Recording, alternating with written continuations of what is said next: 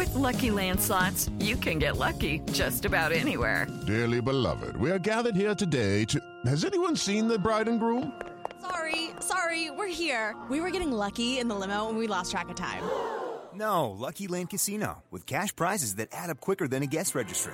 In that case, I pronounce you lucky. Play for free at LuckyLandSlots.com. Daily bonuses are waiting. No purchase necessary. Void were prohibited by law. 18 plus. Terms and conditions apply. See website for details. Hey, folks, I just want to take a minute to ask you to go and rate this podcast. Uh, let the team house know how you think we're doing. Go and rate us on whatever platform you're listening to this on, whether it's iTunes or Spotify or whatever else. Uh, those ratings really help us out, and we really appreciate the feedback to let us know what you like and what you don't like. And uh, if you do like the Team House and you'd like to support us, go check out our Patreon page, and you can actually support the stream as well as get access to our bonus segments and bonus episodes. Yeah, if, if you're going to give us a great review, please do. And if you're going to give us a not so good review, why don't you just send us an email and we'll talk about it. Special Operations, Covert Ops, Espionage, The Team House, with your hosts, Jack Murphy and David Parke.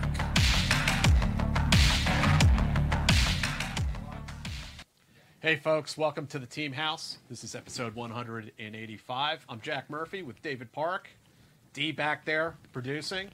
And we have a guest on the show, Ken Dekleva, who is a psychologist who worked for the United States government, uh, worked with the intelligence community, worked for the Department of State, uh, analyzed foreign leaders, um, and maintained, you know, helped maintain the mental health of U.S. government employees in high stress situations such as uh, working out of the Moscow embassy.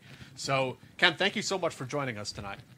Uh, thank you for having me, uh, Jack and Dave. It's a pleasure to be on your show. I, I love your show, and I'm real honored because a lot of my close friends uh, have been on the show, such as Shawnee Delaney, uh, Jim Lawler, Jim Hawes, uh, J.R. Seeger, and Doug Wise. So I'm honored to be in such good company. We're, we're honored to have you. Um, yeah, it's uh, we're gonna get into some head games tonight. Uh, Absolutely. yeah. So Ken, um, this is a you, you know you're a unique person and had a unique position and, and speak from a unique perspective. Could you tell us a little bit about sort of your upbringing and what brought you into this interesting nexus of psychology and national security? Uh, sure, sure. Actually, I'm a psychiatrist, right. uh, not a psychologist, but it, it, there's a lot of overlap, and I'll talk about that. I, I was uh, I'm the child of immigrants from the former Yugoslavia, uh, who so my childhood was really steeped in the history of World War II and and post World War II uh, communist Eastern Europe. My my parents were both refugees uh, fleeing communism who had grown up during World War II as the children of war. And I had relatives on both sides of my family who fought. Like many wars, they divided families. So there were, I have one relative who was a priest and a major in Tito's partisan army in Montenegro during World War II. Wow. He was known as the Red Priest because he he wore his uniform of the Yugoslav National Army, the communist uniform, but he also wore a cassock and and then I had another relative on my mother's side who was uh, German. I'm part German and part Slovene and part Serb, and that relative was drafted into the Wehrmacht in World War II, and uh, was captured in the Battle of Stalingrad, one of the 92,000 German soldiers that surrendered in that epic battle of 1943. And then he spent I think the next five or six years in a in a prisoner of war labor camp in Siberia, lost both his legs due to frostbite, and then was freed and returned to Germany, where he became a businessman after the war. So I grew up steeped in history and foreign languages. My first foreign languages were Slovene, and then in college I studied Serbo-Croatian, and I majored in history in college. So I was always interested in in history, international relations. It was frankly part of a dinner table conversation in our home. So that's how I got into that part of it. The medical part was was my desire to go to medical school. after a couple of years after uh, finishing university. And while I was in medical school, I I, I sort of wondered about uh, having an international career, but such things were very rare back then. So I sort of forgot about it for a while. But when I was a psychiatry resident in Dallas at Parkland Hospital and UT Southwestern Medical Center in, in the 90s, we would have these luncheons, uh, I think once a month for the residents, where you'd have outside speakers from different hospitals or organizations come and tell you about where you might want to work when you graduated. And one day we had a psychiatrist from the CIA. She was obviously open and declared, and she she sort of told us a little bit about it. But the bottom line is she told she told very little. So most people had no re- real sense of what a medical officer working for the U.S. government overseas would do. I also called up uh, the State Department. This is pre cell phone, pre Google, and I called I called the switchboard and asked for the mental health division. I didn't even know it existed, and I got the phone number of the director at the time. Uh, later became a mentor and friend, one of the legendary psychiatrists in the State Department, Dr. Esther Roberts. And she told me about the job, but she said, "You're a resident. You're you're too young. You need several years of experience post residency. So wait and see." So I forgot about it for a while. But she became a friend and a mentor later when I joined. So I was really blessed to be able to fuse those two experiences uh, in my early early to mid 40s and and obtain a position with the U.S. Department of State as a regional medical officer, psychiatrist, and diplomat. And my first posting, I was assigned to a brand new posting in at the U.S. Embassy in Moscow. At the time, they had about oh maybe ten psychiatrists overseas, covering 250 embassies and consulates. So it was a much smaller program. And when I was told you're going to Moscow, I thought I had died and gone to heaven. I thought it was the coolest thing in the world. And I I had an exit interview with the then medical director, uh, who who was a very influential person in in the State Department's uh, Office of Med- Medical Services, a wonderful man named Dr. Cedric Dumont, who had grown up in Africa and then served with the Peace Corps, had a background in infectious disease and tropical medicine. His father was an ambassador, and so he understood the corporate culture, if you will. And uh, he he called me into his office and he said, "You're going to a very important position in Moscow. It's a brand brand new position in the region. The former USSR was my region, so about 18 or 19 different embassies. Many of them had just been stood up in the previous five or six years.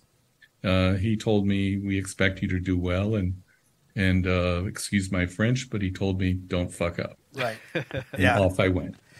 Ken, out of out of curiosity, did you know you wanted to go into psychiatry when you went to medical school?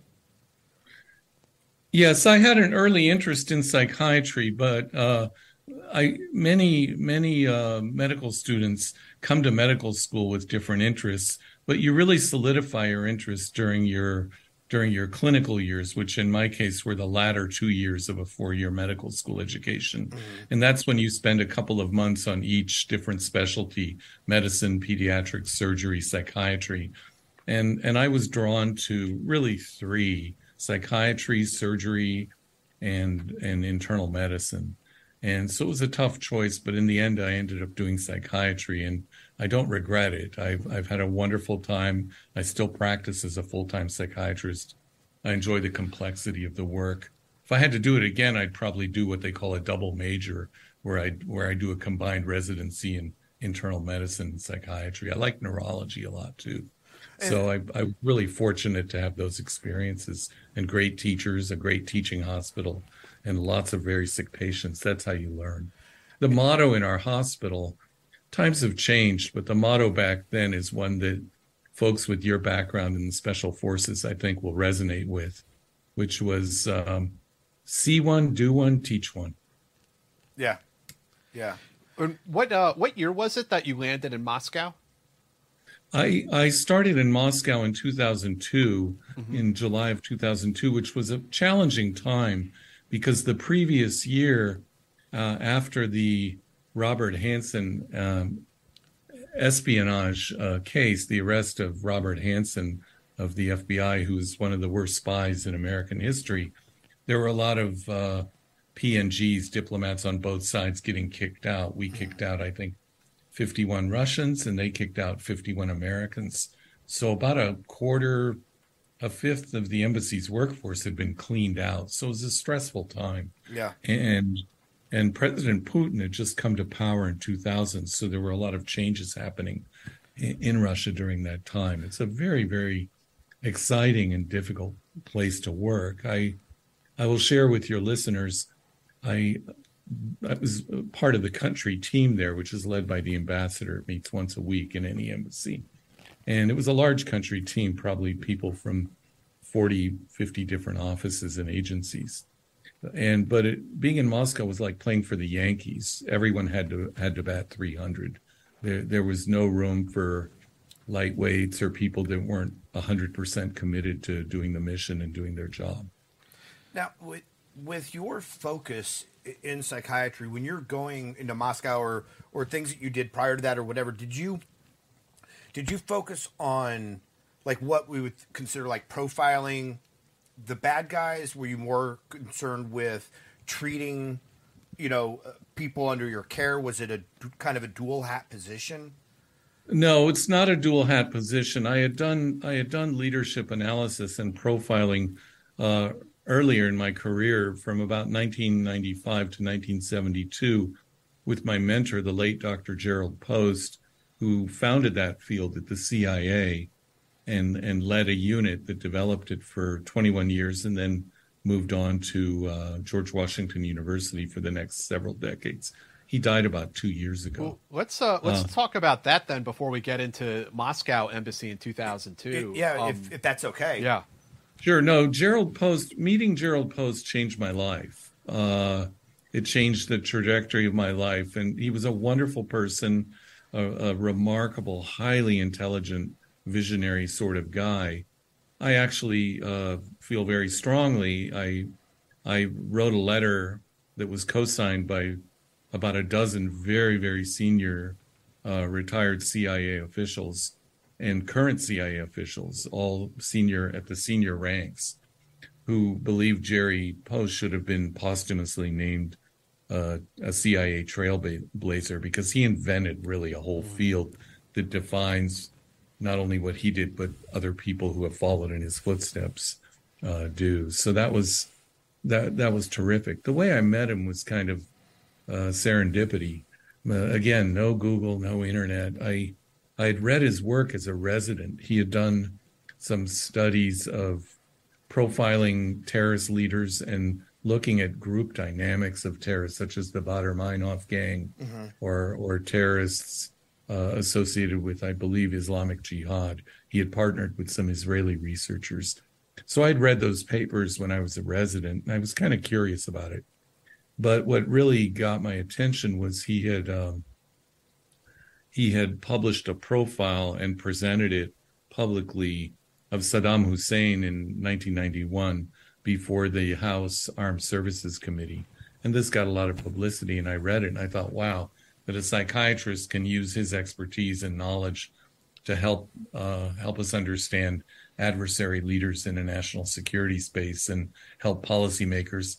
I thought that was just amazingly cool. I was kind of enthralled by it. So I, I started reading more about it. And uh, around 1994, 95, I was uh, really struck by the case of Dr. Radovan Karadzic, the president, then president of the Bosnian Serb Republic, who had earlier in his career been a poet and a psychiatrist.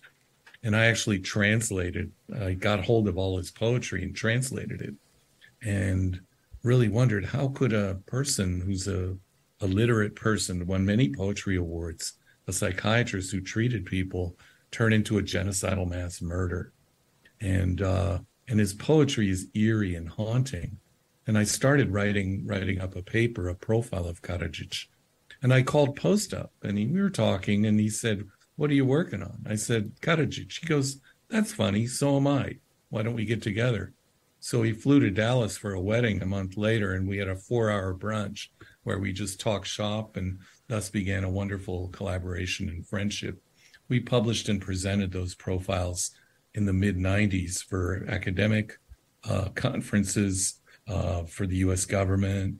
Uh, and then later in 1999, published a similar profile of Serbia's president, the late uh, Slobodan Milosevic. and that that's how that collaboration was born. Can you? And oh, I'm sorry. That's, I- that I- was a, an exciting part of my career. I'm just curious. How does how does the profile start? Is it art? Is it science? Because we sit here and we look at somebody go, "Oh, he's cray cray," but obviously, you guys That's a non-clinical uh, term. You guys, yeah, that, that's our scientific term for it. But you guys like are able to pull apart these threads and compare and contrast, and and like you say, you know, you have on one hand he's writing this, you know, he's a literate person who has the capacity to write this haunting poetry and he's also genocidal like how does that that whole process start with a profile and how do you build a profile Parts of it are, are psychobiographical. The traditional approach to profiling, because it was he- more heavily influenced by uh, not only folks like Gerald Post, but uh, uh, Dr. William Langer in World War II, really was the father of this. He was a psychiatrist at Harvard who, who was asked by General William Donovan, the head of the OSS, to develop a profile in late 1942, I think, of Adolf Hitler because at that point the war was starting to turn and they wanted to know how Hitler would react as the tides of war turned against Germany. And so Langer really did what Post did, or Post borrowed from that model, where he put together a multidisciplinary team of historians, psychologists, psychiatrists, uh, internal medicine doctors to review any medical data that you have, um, intelligence analysts, signals analysts, if you're getting any uh, type of covert information about a leader, Mhm. but most of the information is open source and over. Uh, and then you put together kind of a, a picture of well, you're trying to understand what makes the leader tick, sort of what Dave was hinting at, trying to understand how someone like Hitler, for example, could be obviously highly intelligent and intelligent enough to pull together all these business leaders in Germany in 1933 and take power, achieve the Concordat, the diplomatic agreement with the Vatican in 1933, uh, pull together all these parties, and then also harness uh, the power afterwards in, in 1934 yeah, with, with the brown shirts and, and other forces that led to him really having much more supreme power by 1936, but trying to understand the trajectory of the leader's political behavior and how it's influenced by the leader's psychology. The traditionalists like Post and Langer would look more at childhood antecedents of that behavior. Uh, but I think it, you have to look at it both ways. And in my recent work the last couple of years, you you sort of go backwards as well, a, re, a reverse engineering approach where you're looking at uh, we know where they are now. How did they get there, and how how do they gain legitimacy? How do they govern? How do they how do they achieve governance outcomes, if you will? Uh-huh. And that's that's an important point because our current adversaries, primarily uh, President Xi Jinping of China, one of their one of their propaganda arguments is basically our system works better than yours. Yeah, yeah. We can get things done. We're not flawed. We're not broken. We're not as chaotic. We can achieve efficiencies of scale and governance outcomes. And you have to be fair and look at it that way. The Chinese, for for all of the the harshness of their regime, uh, the cruelties, uh, the the genocide of the Uyghurs comes to mind, and, and many other aggressive behaviors. The CCP has lifted 600, pe- 600 million people out of poverty in the last 30 years. That's a remarkable achievement. So you have to look at it from both ends of the spectrum of a leader's life. Ken, before uh, we move past your your work uh, dealing with the former Yugoslavia, it, it, when you were speaking, it really reminded me of uh, this book, uh, Soldaten, uh, which I read a while uh, years ago, and it's taken from um, transcripts of German POWs during World War II that they secretly recorded them. And uh, Wow. I can't remember if it's this book or it might have been Hitler's Willing Executioners, but there's an account in there. You speak about like intellectuals, you know, someone who's an intellectual, who's smart, and still a genocidal maniac. there's a story in one of these books about the the Nazi band. They were the band. They were cla- clarinet and trombone players, and they were playing for like an event or a wedding. And then the nearby like National Guard commandant and said, "Hey, why don't you come down to the concentration camp and help us out?" And they spent the afternoon gleefully shooting Jews into a pit, and then went back to playing Hmm. music. And I, I mean, it's just stories like that that, well, like I'm, I'm interested in your analysis, like what you came away from uh, that work. Like, what was your conclusion about that type of person? Sadly, what we what we've seen, and I had studied, uh, I had read Robert Lifton's classic work. He was a psychiatrist who wrote a book called The Nazi Doctors. And the saddest part of of the Holocaust was that the dry run for the Holocaust was a program out in the open in German society in in the late mid to late 30s called the T4 euthanasia program, Mm. where they basically uh, murdered in hospitals and clinics uh, hundreds of thousands of children who were mentally ill, mentally retarded, uh, and and you know what we would call today developmentally disabled. And this program was was developed and run by physicians from the leading institutions of Germany, the elites, and most of the people who ran the program were psychiatrists. And Lifton has talked about that exactly what you touch on. And I think that's that's something we don't understand that in in genocide you can get ordinary people doing horrible abnormal things just like if you look at the opposite side something very altruistic and, and amazing. If you've you've had or read about or had medal of honor winners on your show uh, and I've I've read books about them and studies about them and they're really very ordinary but they don't say they're heroes. They say I'm an ordinary person. I was just doing my job in an extraordinary time. So I think that's really important to understand the broad range of humanity. One of one of the mottos of my work is a quote from a, a Roman philosopher Terence which says uh, nothing which is human is alien to me. Mhm. can you hear me? Yes. Yep.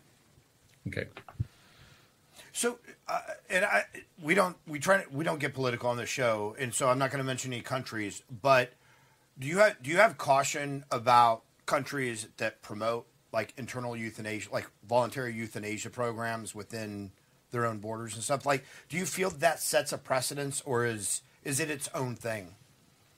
Eh, I that's a separate. You could have a whole separate conversation on that. I personally uh, uh, struggle with that. Uh, you know, I think I think it, it it really runs the risk of being a slippery slope ethically, and and that's why we don't do it in this country. Yeah, it's very interesting. So talk to us then about you know you do land in the uh, in the uh, foreign leaders analysis uh, wing or department. I'm sorry, I don't remember the exact name of this section. Um, what what was it like actually working there with you know some of the, this doctor that you admired so much?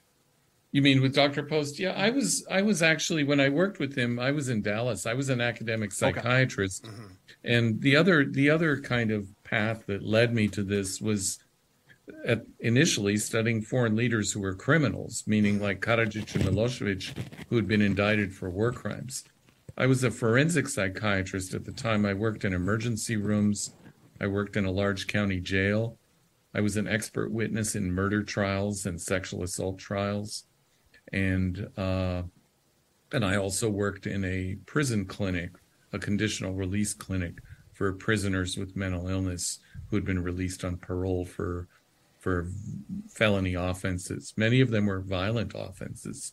I, if I remember correctly, at the time I had 15 murders on my caseload, and I think 35 or 40 uh, child sex offenders, um, drug dealers, armed robbers, and our job was to treat them and we worked side by side with parole officers, and the goal was to keep the patients out of the hospital and keep them from reoffending and going back to prison.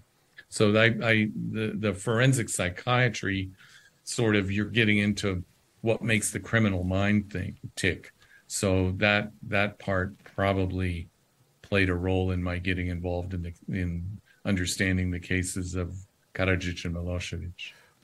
It, it was it challenging for you to keep an open mind when you're when you were dealing with those type of people? Were you able to see them as a person with an illness? Like how how is that from a human experience?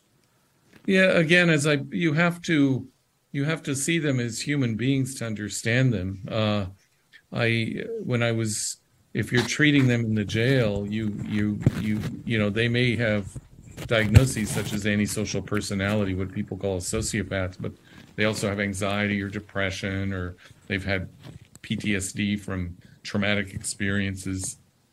Uh, they've had other medical problems, traumatic brain injury.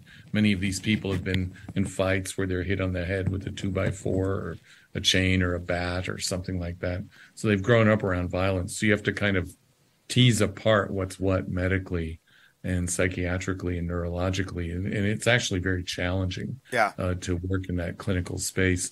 But to do it, you have to be able to sort of uh, be empathic with them and try to understand them. And that's true. That's true in forensic work. You have to kind of put yourself in the defendant's shoes and and try to understand why would someone do this or what would drive them to do this kind of offense, this kind of crime. Uh, and if you're judgmental, if you go in there with a judgmental attitude, uh, prisoners are really good at picking up on those attitudes, and they they just will shut down, and you know won't trust you or talk to you. And that's true in profiling leaders. You have to put yourself in the in the mindset of the leader you're trying to understand. Try to see them as a human being, empathize and humanize them. That doesn't mean you agree with the horrible Right. things they do, but you have to try to achieve that level of understanding. So can you tell us a little bit about you know your work your work at that time analyzing foreign leaders and like how would the intelligence community use these profiles that you guys would develop?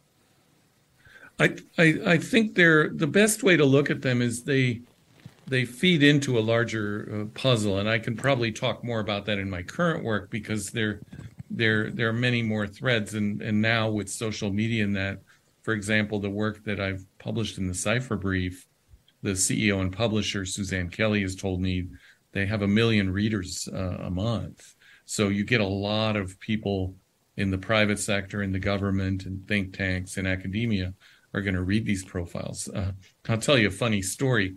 Our our adversaries read these too. I've I've seen profiles of mine that were edited, translated, edited, cut and pasted, and and published in Russian in Russian media. I've been quoted in the North, state North Korean media. Uh, so they're they're reading our stuff too. They want to know what we think.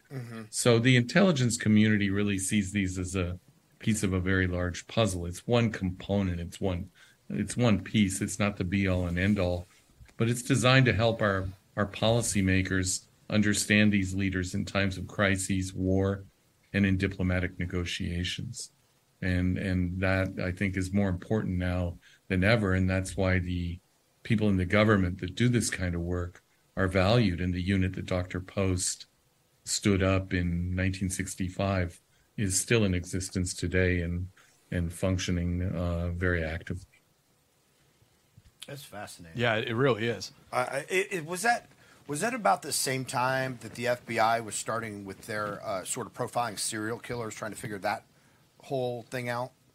That's actually a great question because the answer is yes. The other the other the other kind of role of psychiatry and psychology in profiling did come from the FBI in the 70s, but the but the first case and the famous one was a case of a psychiatrist named James Brussel, who was a psychoanalyst practicing in New York.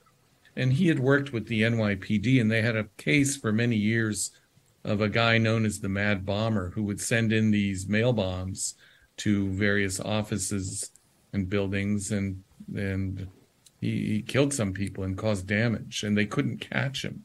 So they went to Dr. Brussel, uh, who wrote a book called Case Book of a Crime Psychiatrist. It's a classic. And they asked him, Could you develop a profile of this guy? And and his profile was uncannily accurate. Without ever seeing the guy, he just studied the crime scenes, uh, read some of the writings. This gentleman, um, Metesky was his name, the criminal, had written letters to to companies such as Con Ed and to the media, and he analyzed the writing, the content, the handwriting, and he deduced that this uh, individual would probably be living alone, that he was uh, somewhat older in his 30s or 40s, and uh, that if, if he didn't live alone, he would live with his mother, and that he may have been employed but was at the time of this unemployed, and and that he was a white male, and and then he added a very famous line in his profile, and he said, "When you arrest him, he will be very neat, and he will be wearing a double-breasted suit."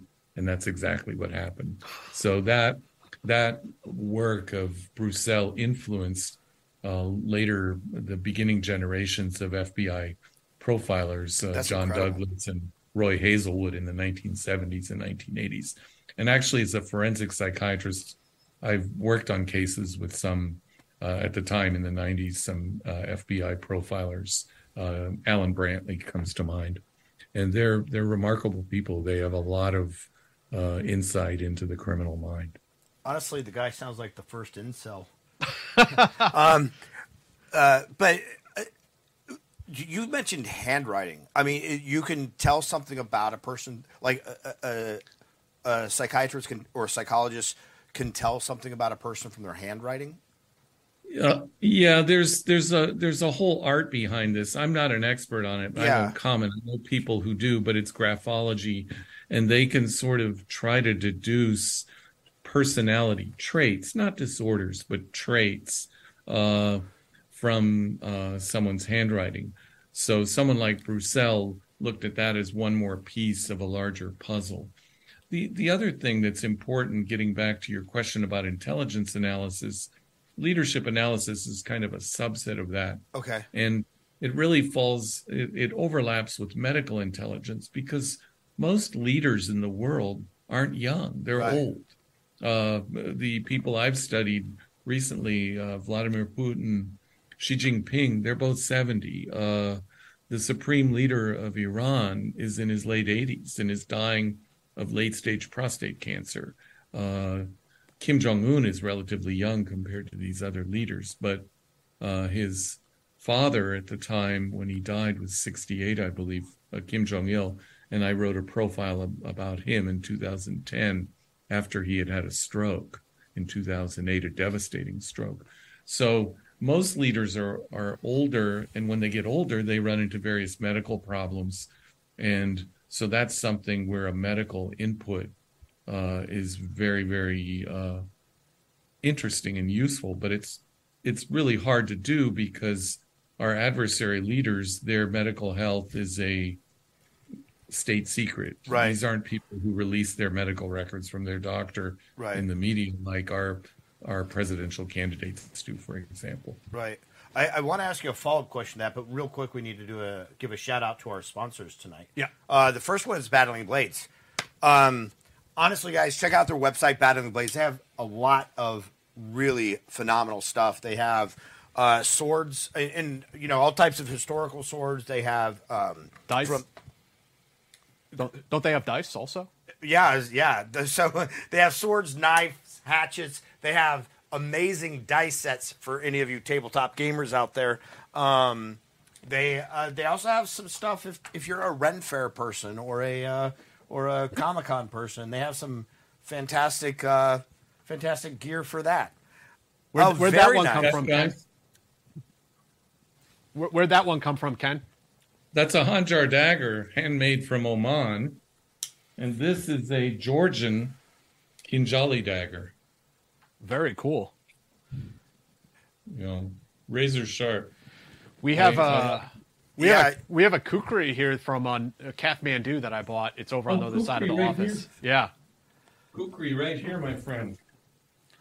that's uh that's the kind the the Gurkhas carry today, isn't it?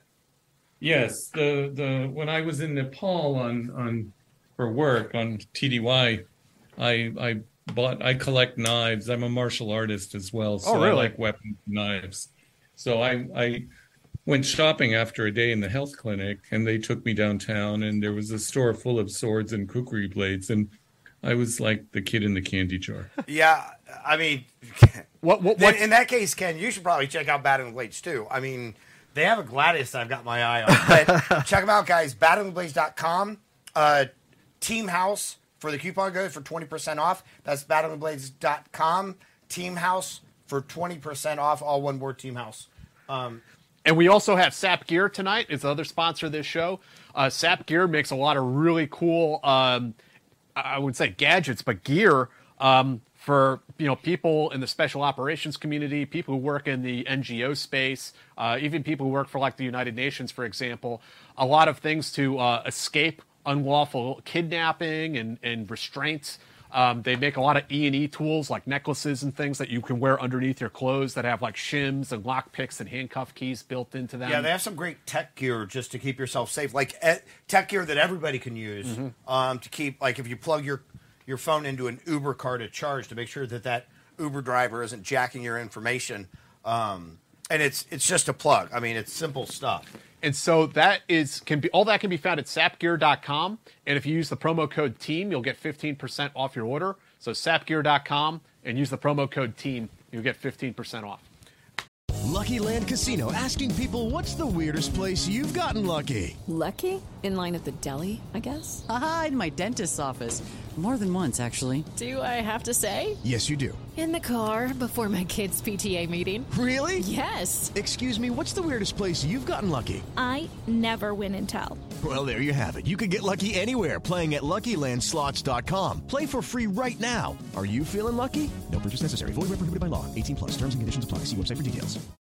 So, Ken, out of curiosity, like what martial arts do you study? What what Yeah, floats your about to boat? I I got interested in martial arts when I was a medical student, and I studied I've studied Aikido for over thirty years. Uh, and then when I was in Russia, um, when I was in Austria, I studied Bujinkan Ninjutsu for two years. And when I was in Russia, I studied Systema uh, from the Uh-huh. founder Systema, uh, uh, a retired uh, Spetsnaz colonel, Mikhail Ryabko. And I became, I think I was the first diplomat to be a student in Moscow, certainly the first American. Uh, I studied there for three years, the second tour that I was there. And at the end of the tour, he made me a certified instructor. That's pretty And I've cool. studied under his top student in Toronto, Vladimir Vasilyev, who was also a uh, Spetsnaz uh, soldier in his youth. Can, can And I? that was a remarkable experience. Yeah, can I ask your what's your opinion of Systema? Like I've heard different things from different people over the years, but I've never heard from somebody with like your level of experience who trained directly under the guys. I, I I love it. I, I admit my bias. I think Systema is a great martial art because it's a complete martial art because it involves elements not only of the movement and the strikes and the groundwork and Mhm. working with weapons, but but breathing and the health aspects I think are really good. It was it was really really good for my health. Uh, it really changed my whole way in which you view the mind and the body connection during that kind of training. The training was very demanding. Right. Uh, the Russians were not easy on me. Right. They didn't think I was a diplomat or a psychiatrist. you Yeah. can imagine. They they pounded the living daylights out of me, tried to get me to quit. And I, I'm not the quitting type. I'm I'm kind of an adventuresome person. And I, I also forgot to mention I was a rock climber as a kid. I was a 5'11 rock climber Wow. back in the 70s. Really? So I, I like adventure and having fun, and martial arts is a lot of fun. And I, I became very, I guess they accepted me. I learned about their culture. I, I, my Russian became very fluent. I actually was an interpreter for seminars where they would have attendees from all over the world. Uh, that was funny how that happened. I was standing around watching Mikhail talk, and one of the other teachers said, "What are you doing there, you idiot? Translate." I go, "Me?" He goes, "Yeah, you're bilingual. You." so that's how I started doing that. For- But it's a it's a it's a great art, and it's it's the art of the Spetsnaz. When you when you see videos of it and the way they move, you can see they've borrowed elements from other arts such as Aikido, Jiu-Jitsu, Tai Chi, weapons work, sword fighting, Sambo. uh, Sambo. Yep. Sambo. Yeah, it's it's there are really two main schools. There's Mikhail Ryabko's school, uh, which is uh, more Moscow centric, and and in they have schools in Tver, uh, and he has you know people split off like Valentin Talanov, one of his top students, split off and formed his own system, but very similar. And then they have the Kadochnikov school, which is really tightly linked with the GRU, and I've trained when I traveled in Russia, I trained with people who were linked with that school, and but it's very similar. They Yeah. they they have the same movement, the same style, the same style of training. One of the things that's interesting about the Russians is uh, the, the first time I went to a Systema school, they were training with live blades. It was slow and careful, but still live blades. You could get cut, you could get hurt. You would never do this in the U.S. because of the risk of lawsuits. So I asked one of the Russian teachers, "Why don't you use plastic blades? And aren't you worried about the risk of someone getting hurt?" And they said, "Well, if they got hurt, it means they weren't paying attention." right.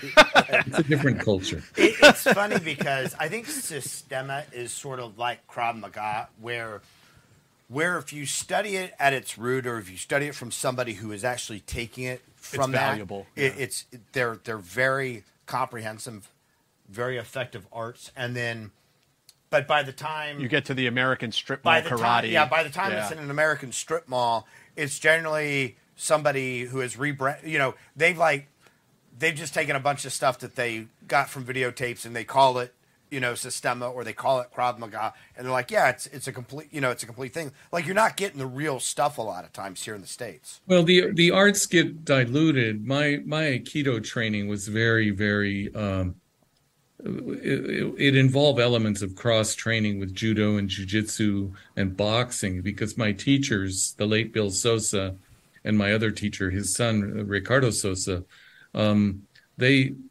they had Rick. Uh, Rick was Sensei. Rick was a Marine in Vietnam, and there were lots of soldiers that would and former military that would take these classes.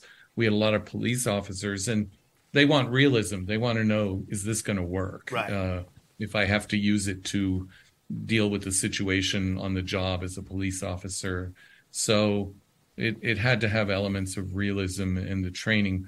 The risk the risk that you that you highlight is training can be diluted. And um, from what I've heard, the training uh, in Systema under Mikhail uh, was much harder in the 80s and 90s than it is now. It was still very hard. Right. When we rolled around at first, there were no mats. Right. Uh, you rolled around on a hard surface, and it's a cruel teacher if you're not rolling softly and properly and breathing right. You get banged up very, very quickly. Right. So I had to learn. I had to relearn how to roll. I thought I knew how to roll from rolling on mats in Aikido, but I didn't know how to. roll. I had to relearn. Yeah, I mean the problem the problem is any art that starts out like that, if you want to pay the bills, uh, you know, Yeah. you, you, can't just bring in the hardcore that are willing to That, like uh, get thrown on a on a tatami or on a on a hard floor. That that reminds me of the the Jim West model. Yeah. That my my friend Jim West taught uh, martial arts to special forces, and he he had told me in the past like. I was a good trainer, but I didn't really have the business acumen. Right. people Right. would come in and get bloody noses and Right. black eyes. Yeah. yeah. Yeah, That's, it's good stuff. Yeah, but I, I loved every minute of it. And it was also one of the things that it helped me learn about uh, dealing with real Russians. One of the risks you have when you work in an embassy, it got me out of the embassy, aside from my constant TDY travels. I was traveling every other week to a different country. But you, you talk to regular people, people from all walks of life. My Russian improved. You're, you're getting out of the embassy where you tend to deal mostly with the contacts in the embassy tend to be elites who think like we do in many ways. They're well educated, they speak English. So it's different when you get out of the embassy and get get on the street level. And I learned that from many of my friends in the intelligence world. They said when you move to a big city like Moscow or Mexico or New Delhi, you know, learn the culture, learn your city and get out of the embassy. So Yeah. I, I took that I took that mantra to heart. And same with with uh, the book I showed you earlier by General Walters, Silent Missions. He would he would practice his languages and dialects with taxi drivers and motor pool drivers. So I do the same thing in in Moscow. The rides to the airports were long. You get stuck in traffic for an hour and a half, two hours. So you could have conversations with just regular people, uh, and you learn a lot about the country, about the culture, and they ask you questions and that opens your eyes to to different cultures. I really enjoyed that part as well. Ken, I have to ask you, how many languages do you or did you speak at one time? At at, at different times, let me guess. Uh, Slovene, which I no longer speak, I spoke as a child. Uh, Serbo-Croatian, uh, that can come back pretty quickly and fluently. Russian, same thing. I the only language I use right now in my work is Spanish. I learned it uh, before I went to Mexico back in the 90s, and then when I was stationed in Mexico City and traveling in Mexico, Latin America, I mean Central America, and the Caribbean, uh, like the Dominican Republic, Cuba. Uh, then I my Spanish improved, so I speak Spanish and a little bit of German, and I I used to speak French, but I haven't used it. So let's uh, let's dive uh, into your time in Moscow at the embassy a little bit more. Um, correct me if I'm wrong. You were in charge of you know kind of maintaining the helping to maintain the mental health of the gov- U.S. government employees who were also stationed there. Yes, and their families. And what what was that experience like? I mean, I'm, I'm you know the thing that jumps right at me uh, to me is some of the you know war stories I've heard from like crusty case officers about being under constant surveillance and what like a high stress environment Moscow is to operate in. Yeah, all of us, all of us were under under high stress surveillance because they assumed that every diplomat stationed there is is a case officer, right? And and as I told you, uh, they didn't really know what to make of me when I was there because they thought you're not really a psychiatrist. You know, you you're into martial arts. You worked with the CIA profiler because that stuff was published in the open, and you speak Russian and these other languages. and I had three passports and I traveled all the time. So they didn't believe that I was just kind of a psychiatrist.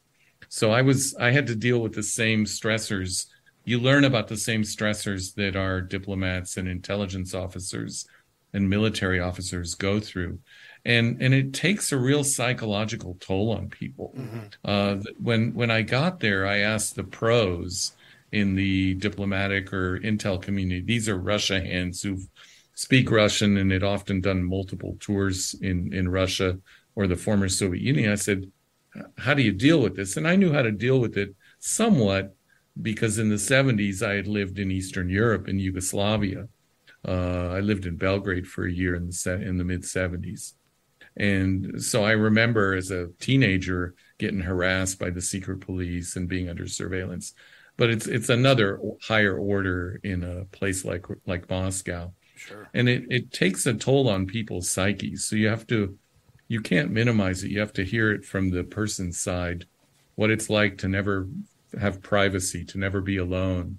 You, you know, to have phone calls uh, late at night made to your apartment phone and then they hang up or, mm-hmm.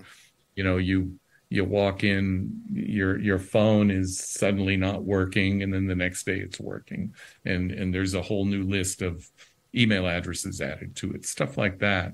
And, and you would see, sur- I would see surveillance when I'd walk around Moscow just with my wife and my kid and go to go to go to the Red Square in the nice days, go to the Kremlin, ride the metro, that sort of thing, get a cup of coffee, be a shopper. You would at times see surveillance, or you'd get pulled. I'd get pulled over because my first tour in Moscow, I lived uh, about 18 miles from downtown. It was a very long commute, and the police would pull you over randomly for no reason, and and that that creates a lot of strain when you've had a 10 hour workday and there's a blizzard and you're cold, you want to get home, and some you know 19 year old cop who can barely read your papers and passport pulls you over, takes your passport in a little hut, disappears for half an hour then comes back. It, it's designed to create stress. Yeah. And that's exactly what it does. The Russians have two motives with our diplomats. Uh, the first one is to recruit you. The second one, if they can't recruit you, is to run you off. Yeah.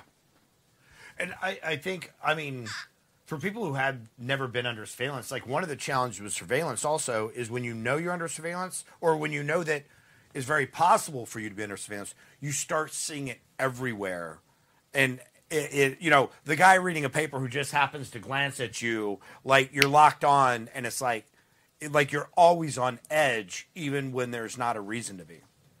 Yeah you have to uh, in, in it's it's very difficult for people who are uh, who i know who are friends of mine who served in different parts of the world with hard surveillance who were case officers because there it's a life and death thing. Right. Uh, if if I'm out running around and I see surveillance or miss it, I'm just going shopping. It's not a life or death situation because I'm not meeting with a contact where if they get caught, I get PNG, but the contact gets jailed or executed. So Right. the that adds to the pressure on many of our employees in these types of places overseas that if if they make a mistake, it can have really severe consequences. So that ratchets up the pressure on on their psyche, and and again, people would get used to being under surveillance every time they, even on the embassy compound, but even every time they left the embassy compound, whether they went to the gym or went to a cultural event or took the metro to go down to Red Square, you you were always uh, under surveillance. And I would my surveillance would go up whenever I was a a control officer for medical visitors. Uh, a- any visitor always has an officer who's their control. You make their hotel reservations, you meet them at the airport, you take them downtown. And so I remember I I was uh, uh, control officer for a senior medical officer, uh, and he. Um, I was waiting at, at one of the large airports in Moscow, and this gentleman came up to me and said, "You must be Doctor Deklev." I said in in Russian. I said, "Yes. How kind of you." And he goes, "Are you waiting for Doctor So and So?" And I said, "Yes, actually, I am." Um, and he said, "Could I be of assistance?" I said, "No, you know, I'm fine. I've lived here for about a year, but if you give me a card, I'll call you if anything comes up." And then he disappeared like Right. a ghost.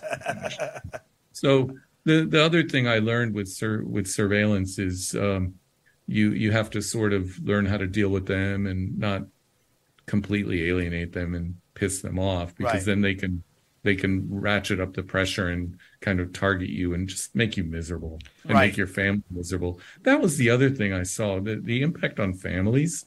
Many of the diplomats and officers and military people and FBI and other agencies who serve in a place like Moscow, they they may have specialized training to deal with that, but their family members don't, their kids don't. Mm-hmm. So that's that you know they the Russians are can get very ugly and they'll they'll they'll add to the harassment of of the spouses and I often had to support the spouses and meet with them in a group in in a proper setting, a safe setting in the embassy where we could try to understand how to help them, how to mitigate, and how to support them so that they could not feel terrified. Uh, many many people will describe being under surveillance as, as a violation. Those were the words patients would tell me in my office. I'm talking about people, you know, crying and sobbing and saying, I feel violated because I have to show my ID or my passport. The police are always stopping me. Because most Americans that live in a upper middle class suburb who are white have never had the experience of being pulled over by a cop and said, Show me your papers. Now, sadly, in our country, you know, if you look at racial profiling and policing, many of our uh, people of color, our friends who are people of color, will tell you those experiences in their childhood, adolescence, and even adulthood. So they they learn to adapt to it. Many of them do.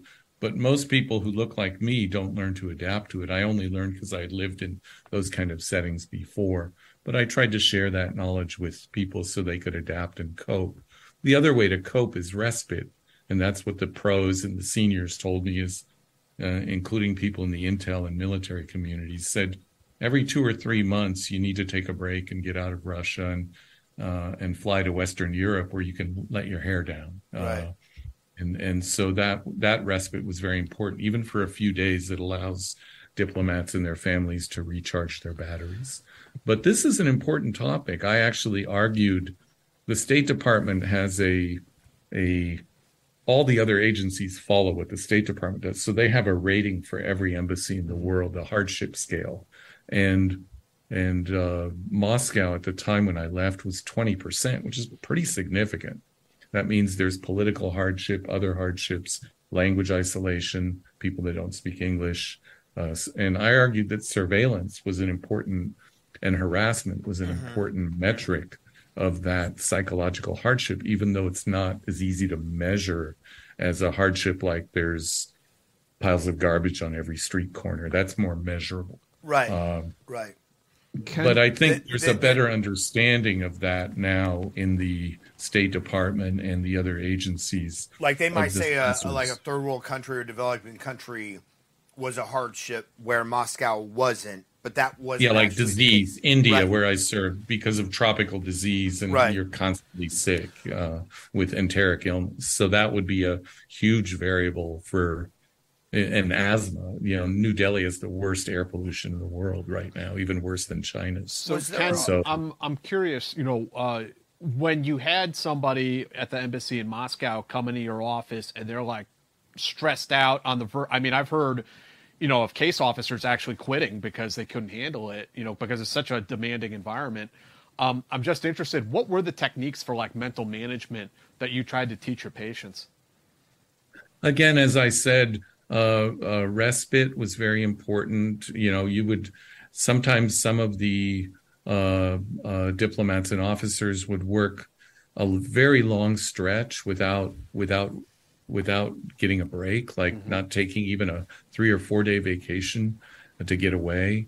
Uh, and then the stress would build up. It'd be cumulative. It's like it's like if you're an X-ray tech, you wear a little radiation badge in the clinic or the hospital. Right. And when you've had too much radiation, you can't be around it anymore. Right. And I told them it's kind of like that. You you're you're not going to be effective in your mission in your job if you're under that much pressure. So we would teach them about uh, you know breathing exercises, regular exercise, respite, uh, trying to help them find what what today, for lack of a better term, is called work life balance, and and that's hard to do because many of the uh, in many of the countries I've worked in, the military and intelligence officers often had, you know, one and a half or two jobs. They had a job they did during the day and another job they did in the evenings and on the weekend. So the hours were very long and how to balance long hours with the mission. And this can be challenging because in in a place like Moscow, uh, regardless of whether you're with the State Department or another uh, office or agency, the mission comes first. So that can be very, very difficult for people, as you pointed out.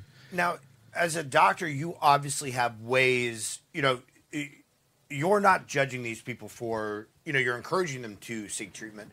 Was there ever any kind of institutional resistance that you met with that? That Uh, yeah, unfortunately, all all diplomats and their and their uh, family members have to have a medical clearance to serve overseas, and that was a huge barrier to people seeking our care. It, it's the analogy would be with you know pilots don't go to flight surgeons and talk about their stressors because they're f- afraid they'll get grounded. right? The reality is that that from the time I joined and onward, and we've done studies and shared this data when I was with the State Department, you, the the chances of being medically curtailed uh, because of a treatable psychiatric illness were very very low. I mean, very low. Like I, I'm off the top of my head, maybe two percent of people I saw would be would be curtailed. So most would see me and go about their business. They'd get treatment, either therapy or medications or both. A lot of cases required reassurance and kind of stress management techniques, one or two visits, and that was good enough. But uh, that that stigma's there. Uh, part of it is the corporate culture in in places like the State Department, the law enforcement community, the intelligence community, which is, you know, you're a nice person, but I'm not going near your office. So the, it's, it's a barrier that, that we have to overcome. So we would overcome it by by education, by being visible, by kind of hanging out at the water cooler, eating in the cafeteria, letting people see that we are just regular people. One of the things that helps is when you're a, a physician or nurse practitioner or psychiatrist with the State Department. The medical program has uh, several hundred people in these different roles. Psychiatry is a very small number, though. You live and work among the community that you treat. So they see you in the gym, they see you at the commissary store, they see you in church, they see you at the airport. Uh, your kid goes to school with their kids, so you learn that, uh, and and that probably helps break down some of the barriers, but not totally. And then, go ahead. Uh, what you the other thing uh, you mentioned to us that you were involved in at the embassy was crisis response, and I was wondering if you could tell us a little bit about that. Yeah, the program really had its roots in crisis response in the late 70s when the first two psychiatrists, Elmore Rigamer, was sent to Kabul uh, as the first regional psychiatrist uh, following the murder uh, in Afghanistan of Ambassador Spike Dubs in 1979. And the, as you can imagine, the community, the small embassy community, was traumatized by this, and they felt that, that, that mental health need was a viable thing uh, that needed that level of support. So uh, Dr. Rigamer uh, went out there and I think spent a, a, year or two in, in Kabul until the embassy closed after the 1979 uh, uh, December 1979 invasion of Afghanistan by the Soviet Union. And around the same time, they had a second psychiatrist in Washington who uh, was a friend and mentor of mine, Dr. Esther Roberts, who was really a pioneer. She's retired now, who was one of three psychiatrists that accompanied the 52 Iranian hostages from Algiers to uh, Wiesbaden Air Force Base in Germany for medical and psychological debrief and psychiatric debriefings following their 454 days of being hostages mm-hmm. in Tehran. So that that that was kind of the beginning and model of responding to crises. But as as the when I joined the program, uh, the types of crises that uh, I and my colleagues, there, again, there were about a dozen of us at the time. Now there are about two dozen overseas. Will respond to crises such as terrorist attacks during the war on terror, uh, earthquakes, tsunamis, like I had to respond in Sri Lanka after the 2004 tsunami. Uh, that was my region. Uh, the Fukushima earthquake in Japan in 2011. Uh, the 2000, I think, 13 earthquake in Kathmandu, uh, and and things like that. Uh, our people would respond to and provide support. basically, when whenever a crisis happened, we pretty much knew we would be showing up there within a couple of days as part of a medical team to provide behavioral health and mental health support, uh, in addition to the routine clinical work that we did.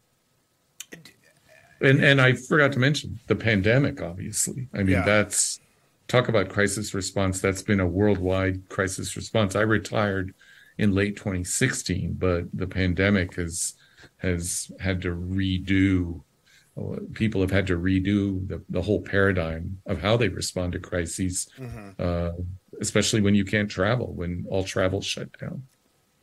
With with such a, a, a small number of psychiatrists kind of spread across the world handling these things, I'm sure that you've run across high performers, people who perform well in their field, whatever that is, but who are running on the ragged edge, mm. but maybe like are burying like their stuff in you know just with drive with work.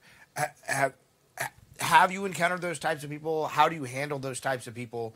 If they're not going to come see you or not you know like how do you save somebody from themselves when you see it well, the way you the way I would do it in a place like Moscow is again I would make myself visible. You engage with people. You you give talks, you you meet with small groups informally in different office settings. When I would go to an embassy on TDY, I would meet with everyone. And in a small embassy, I might meet with every single employee informally, not in my office. I'd go to their office mm-hmm. where they're more comfortable and just not in a doctor patient role, but just ask, how are you doing? Kind of the military model of this is u- unit cohesion assessment, mm-hmm. trying to get a picture of what are the stressors on people in that particular embassy are they internal, meaning inside the embassy because of poor leadership or people can't get along and in different work units and do their job together? Are they external stressors from the environment outside the embassy, i.e., the host country, or both? And so I, I found it really worthwhile to just talk to people informally, kind of a water cooler type of conversation, mm-hmm. make them comfortable. And and sometimes people with a higher level of symptomatology or stress would eventually find my way to to my office in a formal doctor patient uh, relationship but it might start out informally. So you have to be comfortable with with that with giving advice to people who who may say doc you know i'm i'm doing fine. I don't need to see you but i can't sleep Mm-hmm. You know, they'll they're going to ask you while you're at a picnic drinking a beer, you know, what can I do for my sleep? Well, I'm not going to. It's too rigid if I said, I'm sorry, I can't answer your question unless you come to my office. That's Right. just not going to work. Right. So I might say, you know, cut back on your caffeine, drink less liquor, work out more, you know, don't drink too much coffee or energy drinks, practice good sleep hygiene, you know, take care of any other health problems, you know, primary care type health problems. You know, if you have high blood pressure, diabetes, you know, chronic pain, anything like that, you know, you sort of answer their question in a practical, matter of fact way, and and that's how you gain trust. Right, right. So you wouldn't go right into like, how is your relationship with your mother? and I, I'm, just, I'm just kidding. Uh, but so, I mean, did people did people require a lot of reassurance that they weren't going to lose their job for talking to you? Yeah, but what would uh, not re- yes and no. I mean, once they saw me, and then what would happen is people would people would you know uh, a large number of people, uh, someone in their family, be it the employee, the spouse. About half the people I saw in my career were employees. The other half were spouses and kids. Um, you know, once they realized that they would see you and life goes on, then that would help too. Yeah. Uh, about a third of the patients I saw in my work overseas were children, children with ADHD, with learning disabilities.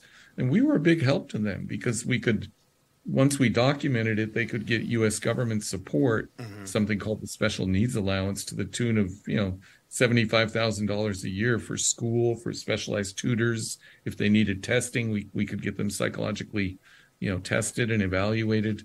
So parents welcome that. If, if, uh, if you have people in these high stress positions, a diplomat, an intel officer, a military officer, a DEA agent, an FBI agent, and and they're worried about their child who's flunking school uh, because they can't learn because they got a learning disability or early autism, then they can't focus on their job and on the mission. So a huge part of our job comes from that motto. It's a special ops motto, really, which was developed in, in the special ops world by a legendary heroic doctor named Rob Marsh, who was the first flight surgeon for Delta Force. And he he he was very, very uh, active. You know, he deployed 300 days a year with his team, but he also knew back home at base, I, I guess Fort Bragg or where, where they were stationed, you had to take care of the family and the kids too. Um, otherwise, the operators can't do their, their job. Mm-hmm. So I, I took that that kind of thinking to heart, uh, and and you know I borrowed some of that, and I learned from special operations medical models. Took courses in that, talked to people in that world. You know, their motto for doctors was "mooch and travel light." Ken, I wanted to, um, you know, again, plumb your knowledge a bit here since you have such a unique view and you, you worked in Moscow. You mentioned that you were in Cuba at one point. I wanted to ask you about the Havana syndrome.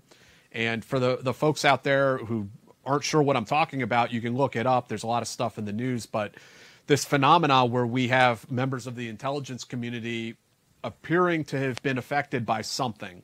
And it, I, I've heard the term directed beam used, but there's no clear conclusive evidence In our- publicly. Our first interview interview with Mark Polymar- He talked about it a lot. Is, he talks about there's it. there's no as far as I know there's no publicly available conclusive proof of what this phenomena is. and it was denied by the government for a long time. Yeah, uh, yeah, yeah. And um, you know, guys are coming down with some uh, you know debilitating symptoms to the point that they have to resign from government service. Ken, I was wondering if you could tell us about you know what you know about that, what your perspective is.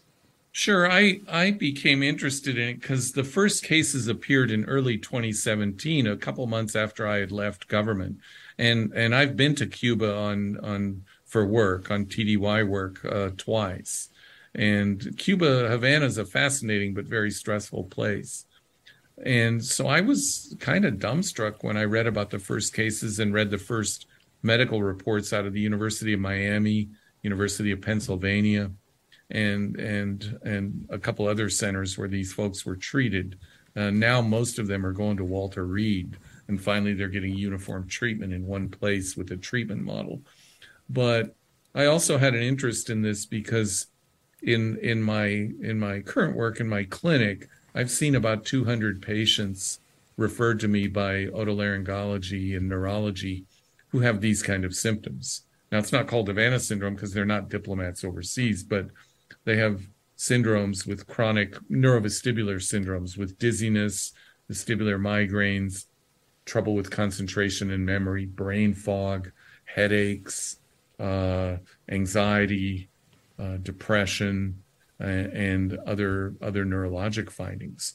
So uh, these patients get referred to psychiatry because some of the best treatments for them are psychiatric medications, in addition to specialized types of physical therapy called vestibular therapy, uh, and and uh, uh, also uh, cognitive behavioral therapies can be helpful if you start them early enough. So what happened overseas was you had this real puzzle, a real medical mystery puzzle, and it still doesn't have an answer of young, pretty healthy people. Remember, like I said, to serve overseas, especially in an austere place like Cuba, you have to have good health and a medical clearance to support that because you don't have a lot of medical resources in Cuba compared to, let's say, in Western Europe.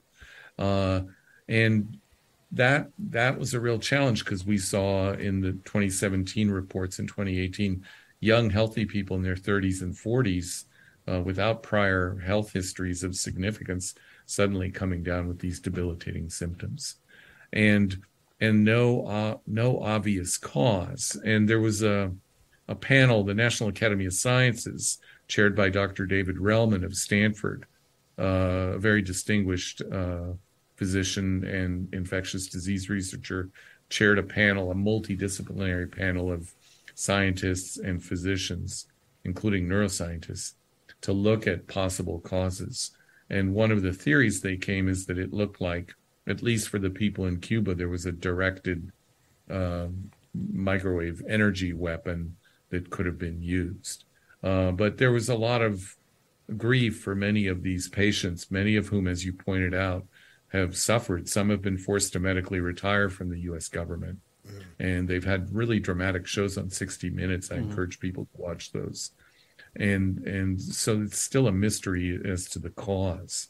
Um, there's no obvious kind of smoking gun cause. Now, what's very interesting, and and I follow this very carefully, and I actually uh, helped organize a conference on this in Dallas earlier uh, in 2022 so on Havana syndrome, where we had clinicians and outside experts like Mark Polymeropoulos, uh, Dan Hoffman, uh, Ambassador Eric Rubin, and James, Dr. James Giordano, and Dr. of Georgetown, and DARPA, and Dr. Jeff Staab of the Mayo Clinic, who's a psychiatrist who's the leading expert on these dizziness syndromes. So we kind of brought in clinicians to look at the bedside clinic view mm-hmm. and then brought in outside experts to look at it from the policy view, from the 30,000 foot view, how it's affecting government and diplomacy. And what's happened is many uh, State Department and CIA officers um, uh, at that time in 20, 2020, 2021, 2022 were afraid to serve overseas. They were afraid they would be victimized by this. So thankfully, uh, I think Director Burns at the CIA has done a very fine job of outreach to the victims and setting up novel programs for screening and pre-screening and and more safety valves. That being said, we still don't know the cause uh, to the, and it's not only intel officers but diplomats have also been uh, affected by this, and uh, I think more research is is is clearly necessary.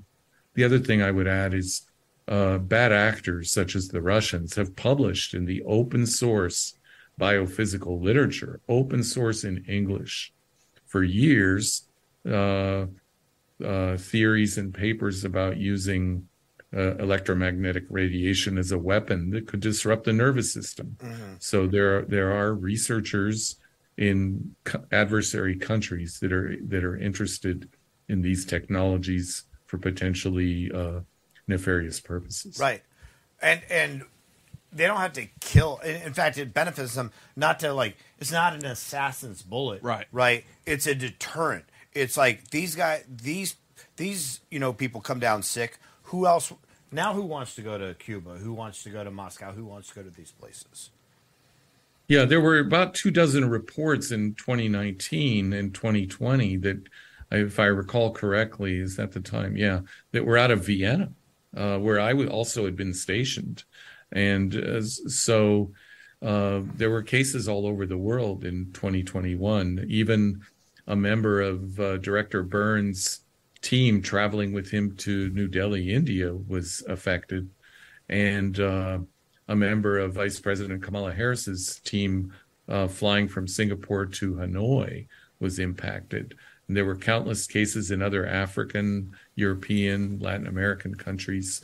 So it, it really became a very, very dramatic uh, puzzle. But they felt it wasn't due to other agents such as crickets, for example, you know, or bees or something Right. like that.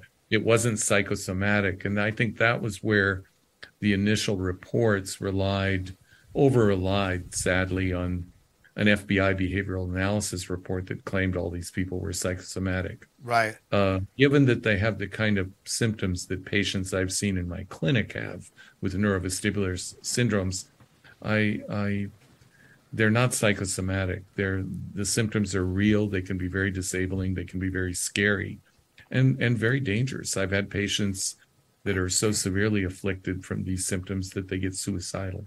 Then you have to put them in the hospital in the psychiatric unit. Yeah. So it, these are tough illnesses to treat. The good news is with treatments, many of them get better, but treatments, uh, like in any area of medicine, they often work better if you catch the illness earlier.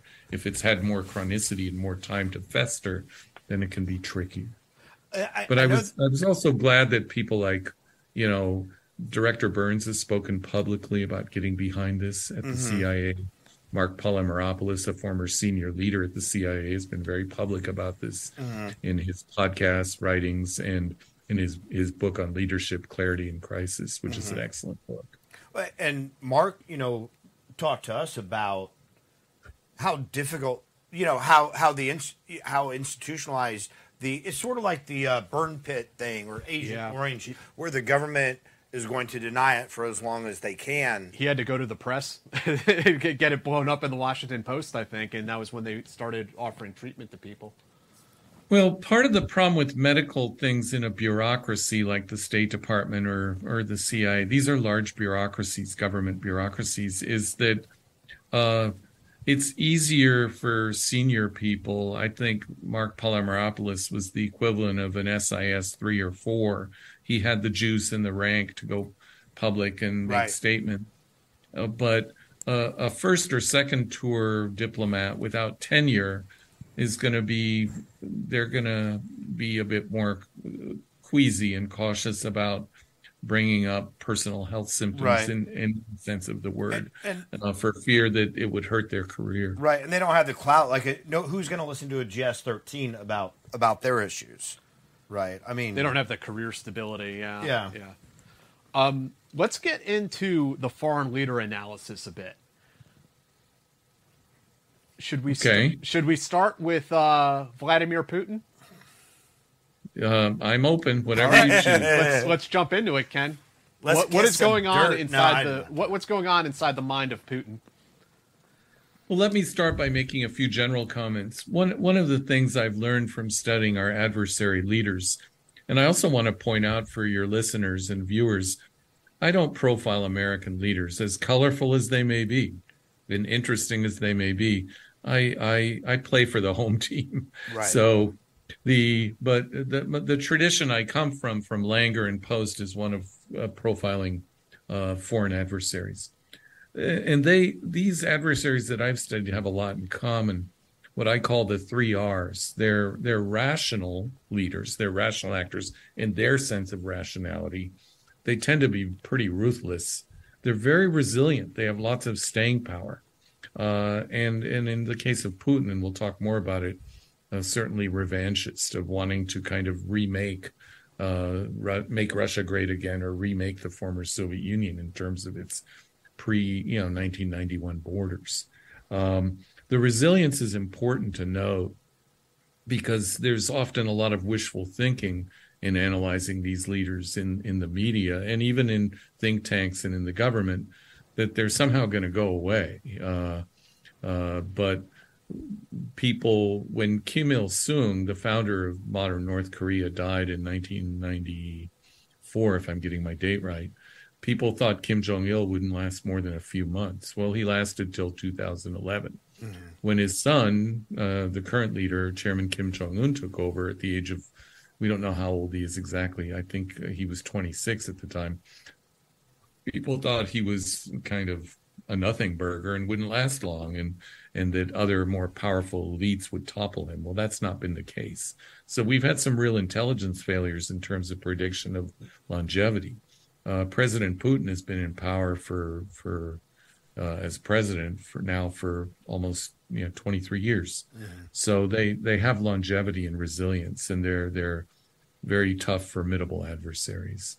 They're all highly intelligent. Uh, but that's true of most leaders when they get to that level. People, psychologists that have actually done retrospective kind of hypothetical IQ tests on leaders find that these people uh, tend to be people of very, very high intelligence and high political intelligence. Mm-hmm. So that those are kind of the general concepts. So what's Putin like? I mean, by now Putin's story is well known. He he was a basically a single, uh, you know, the only child. He had uh, his mother lost a child in childbirth, and another uh, sibling died during the war of infection. Uh, from born to kind of salt of the earth, hard scrabble uh, parents. Uh, his mother had a third grade education, worked in a factory, and his father was a, a decorated but disabled special forces veteran of World War II and the siege of Leningrad, in which Putin's mother almost died of starvation. The famous 900 day siege, where a million uh, Soviet citizens died.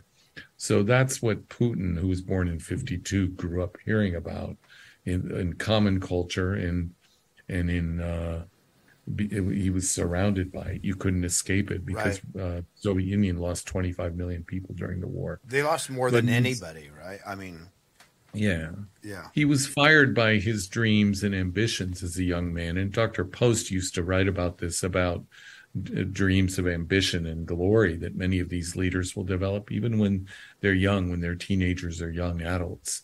Uh, where he wanted to join the KGB and join the pantheon of heroes. And he did join the KGB at a time when when uh, then chairman uh, Yuri Andropov was kind of hiring people not just from the elites but from uh, different sectors of life, from smaller cities and villages, and and plucking out more and more talent, if you will. And and the other thing that shaped Putin as a as a youngster was his two things: his love of German, uh, which he's mastered to real fluency, as shown in his 2001 really remarkable speech to the uh, Bundestag, and his love of martial arts. He grew up studying sambo, and then he's been a lover of judo, and he's ranked, I think, eighth dan in judo uh, since he was about 10 years old. And now that he's he's been in power for so long, there's a lot of people who are also speculating um, that his mental health has deteriorated. Uh, I spoke to one uh, analyst, actually, it might have been Aaron Schwartzbaum when we had him on, that something that has affected his thinking actually was the pandemic and that it put him into isolation. And uh, he did a lot of reading, uh, a lot of reading that would be sort of like Russian QAnon, uh, sorts of, again, the, the, delusions of grandeur of a greater Russian empire and a, a mythical Russian past that was stolen from them. And I, I was wondering what your thoughts are about where he is today. I, I think we have to be careful with Putin in this case. It's it's because Putin's decision to invade the Ukraine looks at this point in time like really a horrible strategic intelligence failure. Uh, then when when leaders make bad decisions or decisions that go wrong, there's a temptation then to think, gosh, they must be off their rocker, they must be crazy, there must be something wrong with them. Because Putin has been seen as kind of a master, including by me, as a master tactician and a master strategist and, and a very good diplomat all these years to woo the leaders of the West from from the UK in the early 2000s to Germany, to Austria, to France, to Italy. Uh, his relationships with multiple U.S. presidents dating back to uh, President Clinton at the end of President Clinton's term when President Clinton met him, George W. Bush, uh, President Obama, President Trump, and now President Biden. So I think there's a temptation to use reasoning that can get flawed, which is to say because they made a bad decision with bad outcomes, there must be something wrong with them mentally. That that's way too superficial and simplistic, in my opinion. The the the other thing is to go farther and say there's something medically or neurologically wrong like does he have dementia or maybe he has parkinson's parkinson's disease with cognitive impairment uh, or maybe has cancer and he is on chemotherapy there's a lot of theories but everything that i've seen and studied suggests that he is a fairly healthy 70 year old and and whenever they've had these reports come out of putin dying or being in very ill health you know, two days later, you'll see him conducting a news conference or meeting with a group of people and and looking pretty sprightly. Uh, I do think he's probably had athletic injuries from playing uh, hockey for years. Uh, in the last decade and a half, he's taken up hockey, which is not it's not a great sport for someone his age. For for, Uh, for a sixty year old to start, yeah. Yeah, he's good at it. I've seen videos of him playing hockey with his bodyguards. He's pretty good, and he's a very talented and gifted martial artist. But we know from the martial arts literature in judo and aikido and these kind of and and jujitsu with its groundwork and judo has a lot of groundwork.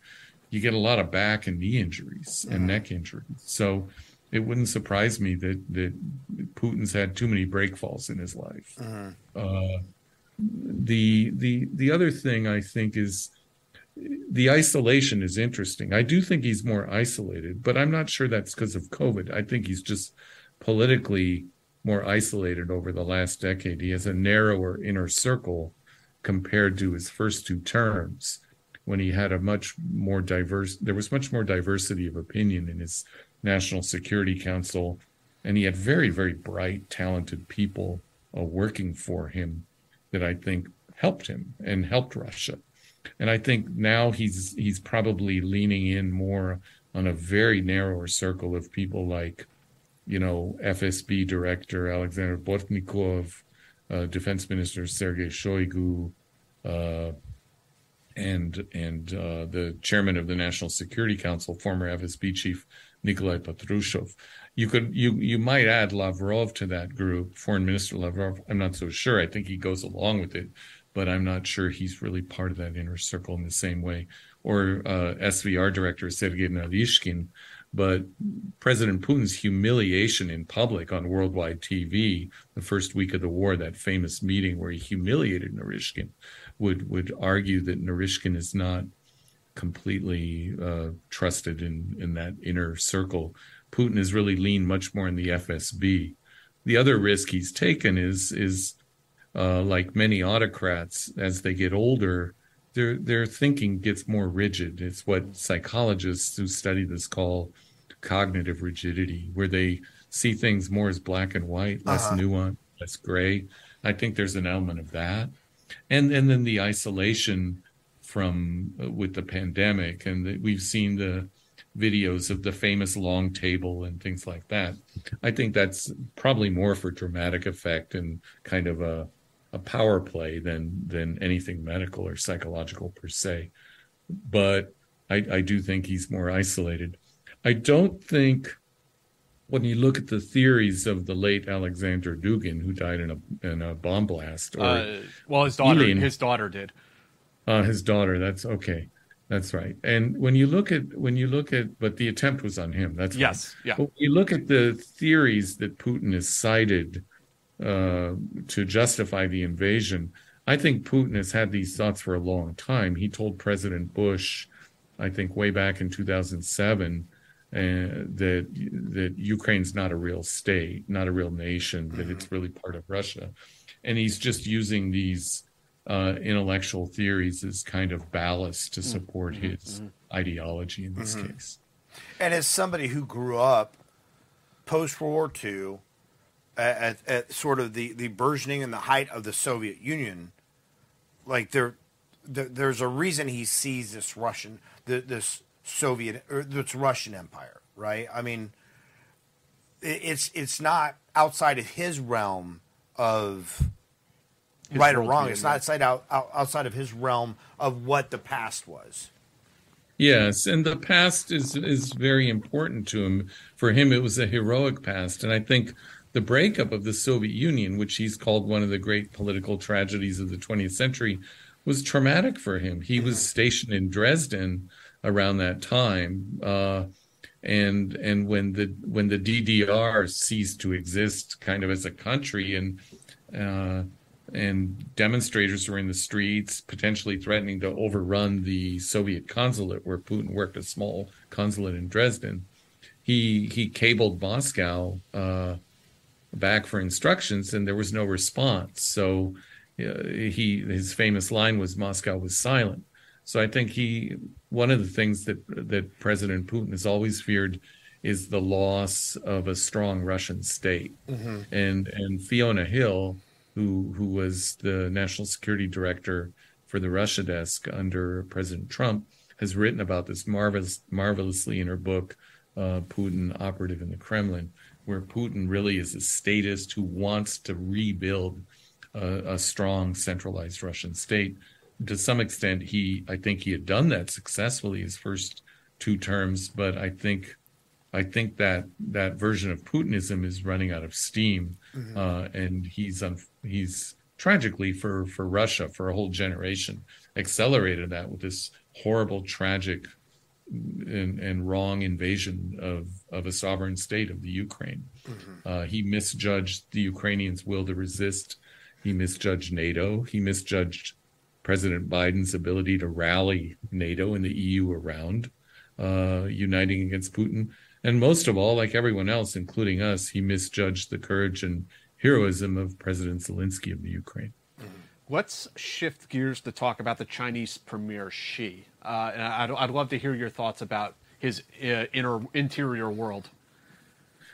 Xi is a fascinating leader who who eh, again like many of these leaders um, if if depending on which press you read is, has been underestimated. Uh, but there was a cover of the economist and i still agree with that to some extent that he's probably the most powerful leader in the world today. That that cover was in 2017 uh, Xi was a child of privilege whose father was one of Mao Zedong's closest advisors uh, during after during and after the Long March and the founding of the People's Republic in 1949, and was one of the youngest vice ministers in the early to mid 50s. So Xi grew up in Zhongnanhai as a child of privilege, kind of a communist elite under Mao. But then in the uh, early to mid 60s, his his father was purged, and then shortly, a couple years later, Xi, a teenager, was got caught up in the Cultural Revolution, was himself purged, threatened with execution uh, as a 14 year old. Red Guards arrested and said, "We can kill you a hundred times," and he said, "Well, uh, you really don't need to do a hundred when one will do." And they laughed and let him go, but sent him away to a faraway province where he lived among peasants and dug latrines for seven or eight years, a time that really changed him. And this is a time, think about it, a teenager who's away from his parents, doesn't know if he'll ever see them again, in the throes of a cultural revolution that killed 10 million people, according to best historical estimates, uh, who's away from his family, away from Beijing, away from everything he's known. And he showed the resilience and fortitude to overcome that, what psychologists and psychiatrists call post traumatic growth and to come back and win the win the trust of the villagers where he could get nominated to go to university back in Beijing, which he did, and then he began his political career. Um, so I think he's he's he's in a way of uh, it's a remarkable journey, and he's he gave an interview in 2000 when he wasn't well known to an obscure Chinese uh, newspaper, and he talked about how those experiences in the countryside strengthened his spirit. He used terminology like, you know, a knife is sharpened on a stone, and and things like that that make you stronger, solidify you and and your character and your psyche. You learn a lot from being among ordinary people. So I think even before he was famous and, and and more powerful. He was actually a late bloomer in many ways. He was only in the late 90s and early 2000s, uh, barely got elected to the Central Committee as an alternate initially. Uh, his wife, who was a very famous opera singer and a major general in the music corps of the military, was way more famous than he was at that time, Peng Liyuan. So she she's had a remarkable ascendancy, and and what uh, former Australian Prime uh, Prime Minister Kevin Rudd, who's a sinologist who's met I think every Chinese leader since Mao, and, and speaks Chinese, and has now uh, been nominated to be the Australian ambassador in the U.S. Uh, Kevin Rudd is called Xi kind of a, a remarkable character, a Nelson Mandela like character in terms of his inner strength. And I, I agree with that. And how does that experience shape how his um, relationship with, you know, the, the exterior world, with how he regards, you know, both uh, regional areas around East Asia, but also, I mean, in spe- specifically the United States and how he negotiates with us and, and views us?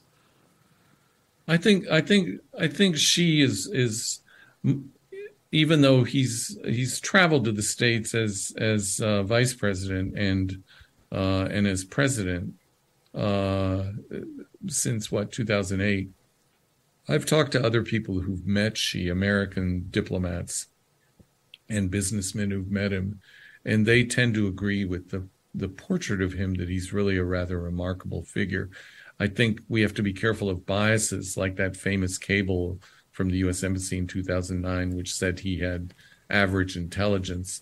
I was kind of shocked when I read that because to someone like me or to a psychologist, average intelligence suggests you have an IQ of 100 and you made it through high school. Mm-hmm. Um, and Xi is fairly successfully running a country of 1.4 billion people. A person with average intelligence couldn't do that. Uh, they, they they don't have the mental aptitude to run a country like that, let alone a smaller country or even an organization or a business. So I think we we have to be careful with our built-in. Uh, you, any any analyst of foreign leaders, you have to try your best to shed your biases and and stick to more ob- objective data. I think the the interesting thing about Xi is he, he knows more about America than we probably realize. Mm-hmm. He he's visited America, the famous visit to Iowa uh, in 1985, where he met with then uh, Governor Branstad, who later became U.S. ambassador to Beijing, to China, uh, Terry Branstad, and and his daughter went to Harvard, and and a lot of the people around Xi have spent time in America, including uh, several of the members of his first 10 years standing Politburo committee and and even the current one people have studied several of them have studied in the United States and know and understand the United States. So I think uh, the Chinese are I think well informed in that regard. I think they have their own bias where they have to be careful though. Uh, I think they're and and his leadership uh, if if you will the standing Politburo committee are so caught up in their success their real success of China's rising, that that whole mantra, the East is rising and the West is in decline, mm-hmm. they need to be careful. Uh, uh, American exceptionalism is still uh, a, a, force that is not spent. And I'm old enough that I've seen America go through the doldrums and bounce back. I remember, I remember Vietnam years. I remember the early '70s. I remember the late '70s, and America has a resilience and a quality that our adversaries would be they'd be well well versed to read de Tocqueville and and to try and understand our country more broadly. Mm. and and because I think they get that wrong including Xi one more I wanted to drop on you uh of course maybe the maybe the most interesting in an, in an eccentric way Kim Jong Un of North Korea. Kim Jong Un is a fascinating leader who we knew very little about him until uh, until he sort of had a diplomatic coming out, starting right around the time of after his New Year's speech in 2018 and the uh, Winter Olympics of 2018, which were held in South Korea, where he sent a delegation, a team to the Olympics, and also a delegation, including his sister, uh, Mm-hmm. And then president of North Korea, Kim Yo Jong, who was 90, his sister was the de facto leader of the delegation, Kim Yo Jong, and sent them to meet with South Korean leaders, and thus began a remarkable series of summits, four summits that year between him and uh, uh, then South Korean President Moon Jae-in, and his first meeting with President Trump in Singapore in June of 2018, and and subsequent meetings in 2019 with President Trump and President Putin. And he also had three summits in 2018 with uh, China's President Xi Jinping. So he really is a remarkable young leader who showed the ability diplomatically and politically to go toe to toe as an equal with the most powerful leaders in the world. And a, a Russian, a former Russian ambassador to South Korea, Ambassador Gleb Ivashentsov, uh, pointed that out, and I think he's right. So Kim Kim is a very uh, remarkable and kind of interesting person in that regard. Um, like the other leaders, he's he's utterly ruthless, and I do think he has an agenda that he's not going to give up nuclear weapons. And I've said this all along. If anything, he's expanded his nuclear program and his missile programs, and continues mm-hmm. to test longer and longer range uh, ICBMs and there's there's real risk that that he could do a seventh nuclear test. But North Korea has been a de facto nuclear power since 2006, and I think what Kim wants is acceptance on the world stage that they're nuclear power in the same sense that India was after 1974 or Pakistan after 1998. And and that's a that's a tough challenge because of the risks of non-proliferation. The non-proliferation regime it threatens the whole underpinning of the non-proliferation regime and and peace and security in in Northeast Asia. So I think that's a that's a real hard challenge. I I've always uh, I thought President Trump uh, did the right thing to try to break the ice and and negotiate with uh, Chairman Kim. I don't think there are any other good options. There never have been. Uh, diplomacy is really the only option and and I know the Biden administration has tried to reach out, but to no avail at this point. Uh, I think President Trump was successful in 2017 with the the strictest U.S. UN sanctions in getting both China and Russia to go along with those sanctions. That would not happen today, of course. So I think that makes it more difficult. We're kind of a bit more on our own in that regard, but. Um, hopefully, in the next couple years, the dynamics on the ground will change, and there'll be a return to diplomacy because that's the only hope. So do you see Kim Jong Un as you know he he you think deep down he has a desire to join you know let's say the quote unquote global community community of nations and be integrated not not as you know what we call them today as a rogue state. I, I think there was some hope of that in 2018. There was certainly hope that North Korea could follow a development model you know a one party system similar to let's say Vietnam, uh, and and and that was highlighted during his visits both to Singapore and Vietnam, where North Korea could be could North Korea be the next Asian tiger if it opened up? Yes, I think so. The once you unleash the kind of the hard work and the entrepreneurial spirit, the patriotism of the North Korean people, they're they're Korean, so mm-hmm. they're going to be like South Korea the economy is going to take off. You're going to build infrastructure and rail and health clinics and and you know uh, and build businesses and and create legitimate businesses. But Kim has been at this point, sadly, has tightened up the economy after earlier years of of reforms of of internal reforms, economic reforms, loosening up, if you will of entrepreneurialism during the first couple of years of his rule after 2012 and now it's a little tighter but there's hope that once once they get out of this kind of pandemic they were really under severe lockdown the most severe in the world that that little by little they will experiment again with opening up they've done it before so i'm sure he'll do it again he's what i've written and, and about and called an aspirational leader where i think he he has several desires. One is to stay in power and to keep his family, the Mount Paektu bloodline, in power, and the other is to uh, uh, build up North Korea's economy and have North Korea accepted as a nuclear weapon state. Is is there a tendency for us as Americans to look at a state like North Korea similar to a state like Russia or or Gaddafi or or you know Tito or whatever when really he's a generational like he inherited what he got and what he got like he might want to be something different than what what it has been as opposed to a first generation leader who like grabbed control and and has the reins like a revolutionary that that's an interesting question because if you look at Tito, who who I studied very well and and grew up learning about Tito um, in the former Yugoslavia, Tito's kids and grandchildren are poor. Mm-hmm. There was no handover. There was no translation or right. He died and it ended. Or, yeah, yeah, of power. So Kim uh, Kim is different because here you have a third generation Mhm. ruler that has to has to seek his he has to figure out his legitimacy uh, and it's different from that of his of his father and his grandfather his his grandfather the founder of modern North Korea had the legitimacy of fighting the Japanese uh, during uh, World War II and fighting the the Americans during the Korean War um, it- it- Kim Jong Un doesn't have that same kind of legitimacy.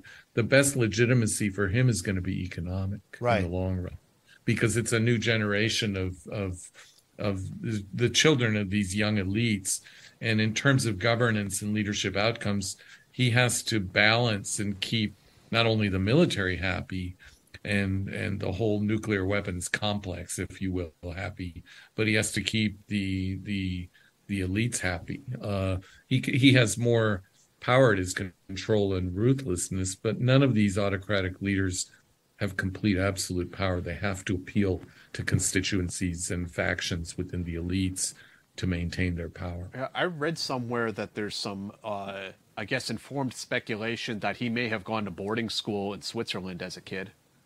Oh, he did. He did. that's that's not speculation. He he spent several years in in boarding schools in Bern, Switzerland, uh, where he was kind of thought to be an average student, you know, typical kind of middle school kid who liked who liked basketball and the Chicago Bulls and Michael Jordan and rap music and video games.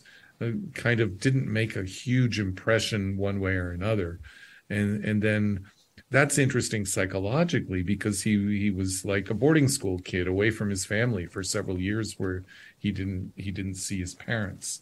And then he came back and kind of over time became uh, groomed to be his father's successor. One of the one of the false narratives kind of an intelligence failure in the mid to late 2000s was that when when Kim Jong Un took power after his father's death from a sudden cardiac death in in December 2011 was that he had not been groomed for a leadership role the way Kim Jong Il was for over 25 years in different party positions uh, in the Korean Workers' Party. But fact of the matter is, uh, it, it became clear in hindsight that he had been groomed for several years uh, for these type of leadership roles, and that he took to them uh, far more easily and far more ruthlessly than anyone would have predicted. So outside of what, uh, and again, not to get political, because, but outside of what you know, taking Trump as a person, Trump as a president, tr- Trump's policies anywhere else, do you feel that his his approach, his trip to North Korea, uh, was a positive step, and how should our government government proceed from there if it was or wasn't? It's it's hard to redo it. I think it was positive if if you if you listen to then um, uh, he was I believe the special envoy at the time, later Deputy Secretary of State Steve Biegun's uh, very very powerful speech at Stanford in January of 2019, right a month before the Hanoi summit. That speech was clearly blessed by the White House that he could give it publicly, and it outlined what a what a relationship with America and North Korea might look like. And they looked at things like uh, an end to a formal end to the war beyond the 1953 armistice, uh, the exchange of prisoners and, and or their remains, if you will, um, the opening of liaison offices uh, in both countries, and and the first kind of tentative steps similar to the six party talks in the mid 2000s of of uh, beginning processes of denuclearization. We got real close, and then uh, in Hanoi in the negotiations, it fell apart, and uh, I think I think both sides lost the momentum, and President Trump, as he famously said in in his book on negotiation, The Art of the Deal, sometimes you got to walk away, mm-hmm. and President Trump believed it, and he did. But so did Kim. Mm-hmm. Kim didn't walk; he took a very long train ride all the way from Hanoi back to Pyongyang. Uh, and and then then I think President Trump regained the momentum with his dramatic symbolic visit to the DMZ in June of 2019. Yeah. But then the momentum was was lost and then you know fast forward a few more months and then you're in domestic politics take over a presidential election season. Right. And it's hard to capture the momentum. Right. That that same thing happened. That sense of running out of time happened during the end of President Clinton's term when Secretary of State, um, uh, the late Albright, Albright yeah. visited Pyongyang, mm-hmm. and and they just ran out of time, and and President Clinton wasn't going to be able to because uh, he was finishing his term, and then the politics changed with President George W. Bush. What does it mean for a politician, regardless of their level, like Madeleine Albright and Trump or whatever? What does it mean for them to actually cross the DMZ? For what does it mean to the leader of North Korea when when they do that? I think it's very important symbolically. Uh, the the if you look at the first meeting with uh, then President uh, Moon Jae-in and Chairman Kim in uh, I believe April of 2018, where they held hands and took those steps back and forth across the the DMZ, the the symbolism was very powerful. So I think that's I think that's very very important. And one of the things that it shows is is a respect for the leader and for their country, that that you're acknowledging them as a, as the legitimate leader of a real country. Uh, we may not agree with their politics. We certainly don't. Uh, there are many horrific things that they've done in terms of human rights abuses but there are many areas where where we can uh, cooperate. And and I'm I'm a strong believer in diplomacy. I think that we we have to figure out how to negotiate with difficult people uh, and and cooperate and area engage, if you will, in areas where we're able to. I'm not saying it's easy. My diplomatic colleagues will tell you it's very difficult, but we have very talented diplomats and people who are kind of hardwired to do this. They learn the languages, they learn the cultures, they become very specialized, and, and it's important to keep trying, both with our adversaries such as North Korea, with Iran, with China, with Russia. Uh, because when, for example, with the Ukraine war, when the war ends, uh, we can't ignore Russia. It's the largest geographic landmass in the world. It's a huge producer of oil and natural gas. We can't really shut them out of the world economy. Uh, forever. We may have sanctions now, but uh, we we have to figure out a way to to work with Russia. When I was in Russia in 2011, then Vice President Biden visited the embassy and gave a speech, and he said, "A strong, prosperous Russia is in the U.S. national interest." I still agree with that. I, I think the the key word there is prosperous. Mm-hmm. Uh, unfortunately, it's not prosperous when you have a brain drain because of President Putin's policies, uh, which in which close to a million highly educated people aged between 20 and about 50 leave the country permanently.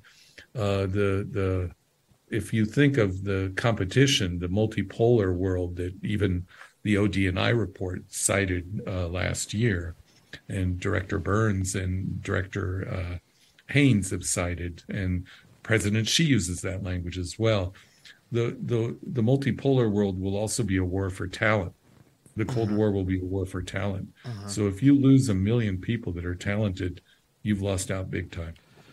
Uh, I want to get to some viewer questions. I think we have some. Uh, yeah, we do. Um, Um, but first, could you tell us about you know what you've done in you know quote unquote retirement? Um, you wrote a book. Yes. I'm not retired. I see patients uh, full time, 40 hours a week. Okay, so you're still I'm quite busy. busier than ever.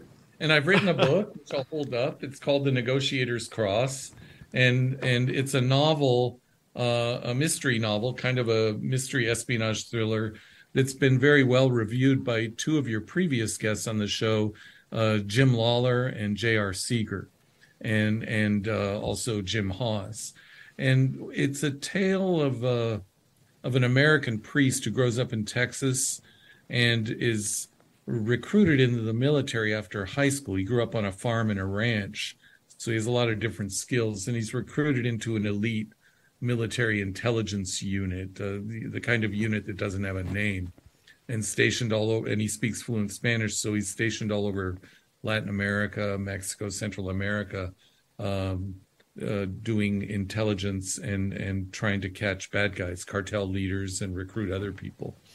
And he has some traumatic experience there, which lead him to leave the unit after a few years, and he finds his way to the to his calling, the priesthood. And then he's uh, then sent to Mexico City, where he's the priest to a small group of of expats. And one day, one of his expats, uh, an American, a young Mexican American businessman, uh, goes missing. They think he's been kidnapped. And this character, Father Ishmael, gets drawn into a world of kidnap negotiations with cartels, with the US government, with Mexican government intelligence and law enforcement agencies. And it becomes very harrowing. And, and his skills get noted.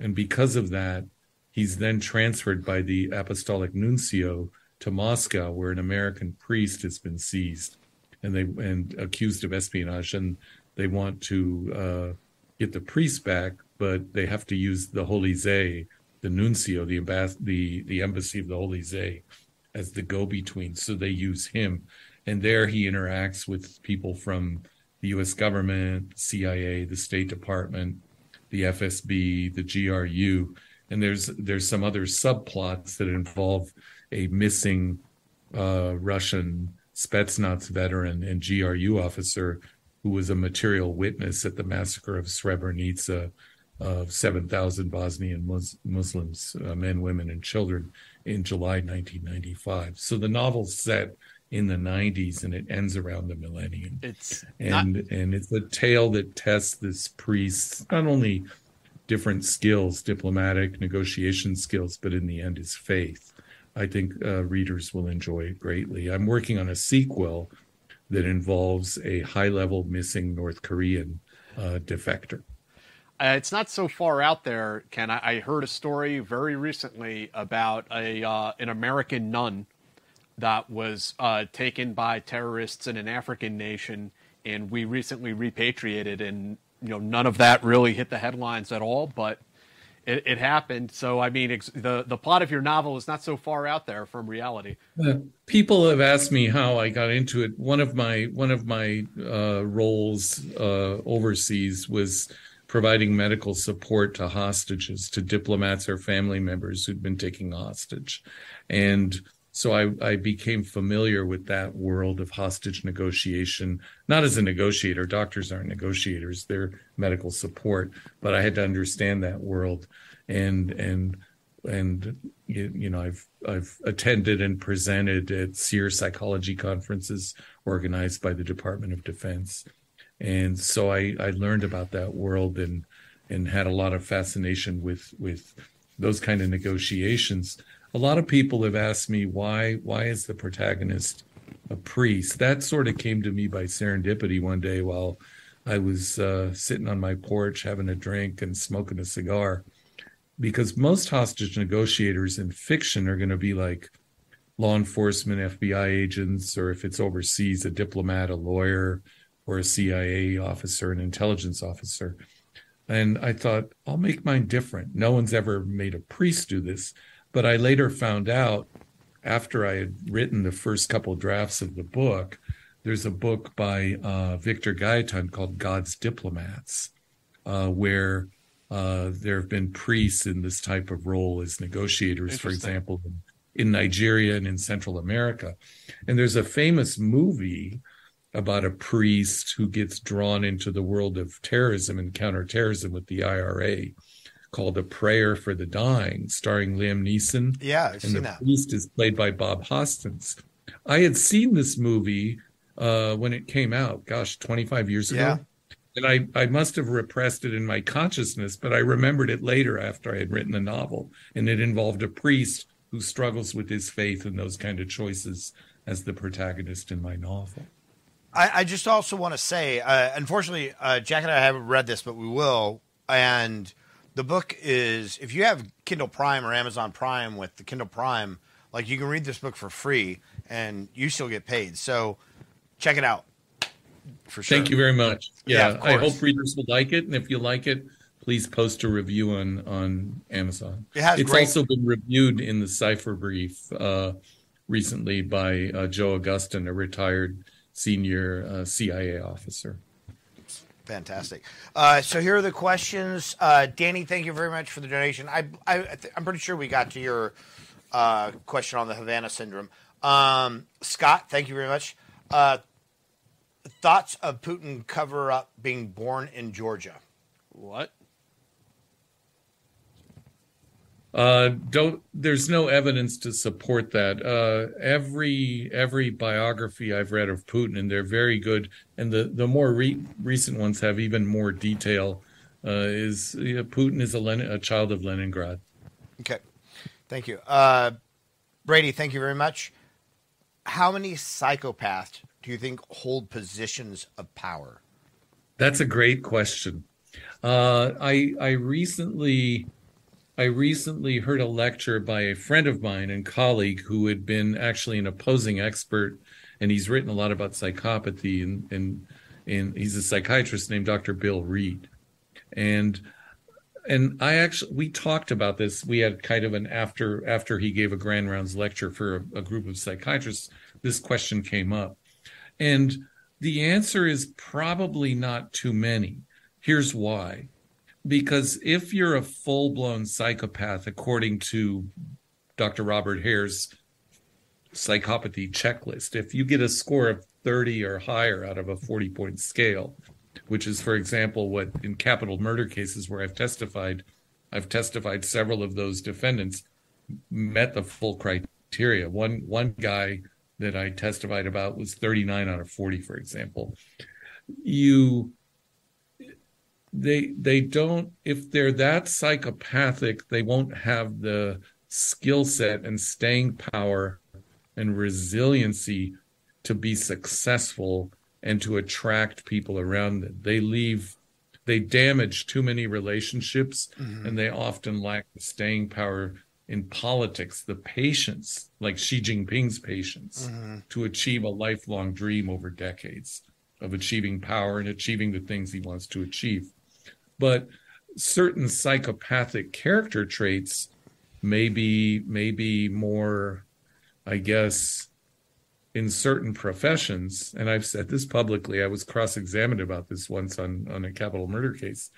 You will find people in certain professions, the legal profession, politics, where they have these kind of traits, business, that can appear to be adaptive. I would argue they're still destructive in the long run, Uh-huh. but superficially can appear to be adaptive, and you may get people that that appear to be successful, but but uh, eventually, even even those people with those kind of traits, they can't build real lasting relationships, which you need in politics and in business and in government to get things done. So in the end, they falter as well. I think. Ken, out, out of curiosity, is there is there a medical or uh, psychological difference between a sociopath and a psychopath? Yeah, psychopaths are, are a subset really of antisocial personality or sociopath, and and they're less common. You see, you see them in the prison population. You'll see a certain percentage of of of patients who commit violent crimes are psychopaths. The key difference in the medical and psychiatric and psychological literature is most people that are called sociopaths or antisocial personalities they kind of burn out by the time they get to be 40 or 45. They get tired of it. That they get explains tired it. of being in jail. They get tired of getting in trouble. Start and they, they do mellow out. I've seen, I've evaluated.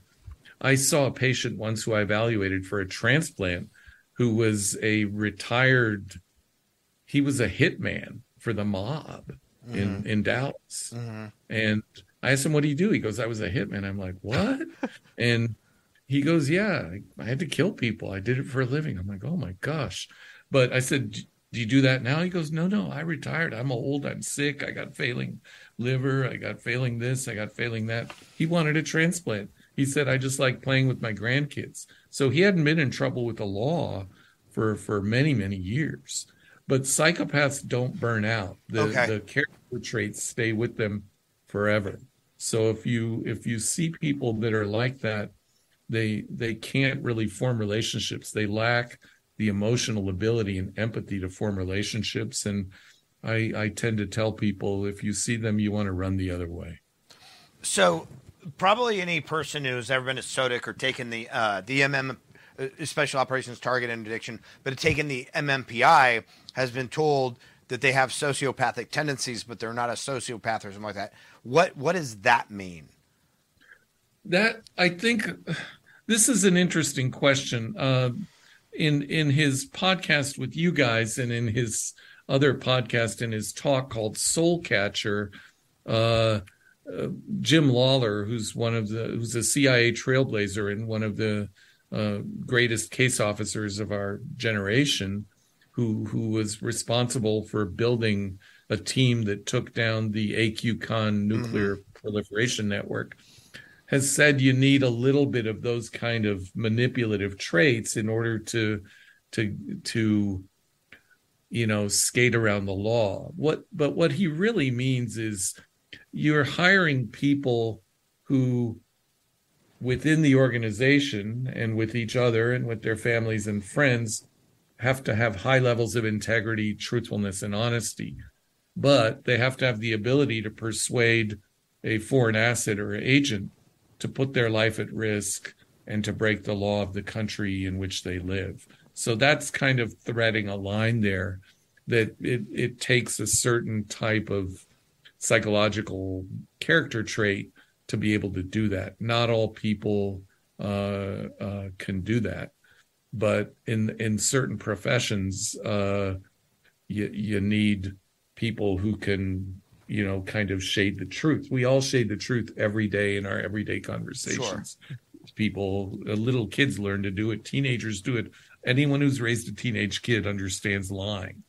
Uh, but you have to there's certain professions where that may be adaptive behavior like being a defense attorney or being a politician you, you have to be able to hide some of your emotions and manipulate and and highlight others Yeah. uh, and i think the case the the good case officers are are going to be people who can but in even in the end uh someone like jim lawler will say you can't rely solely on manipulation. In the end, you rely on building the relationship. Right. Someone like Jim Lawler has exceptional patience and the ability to build a relationship with an asset that who they dedicate themselves to and whose life they're dedicated to protect.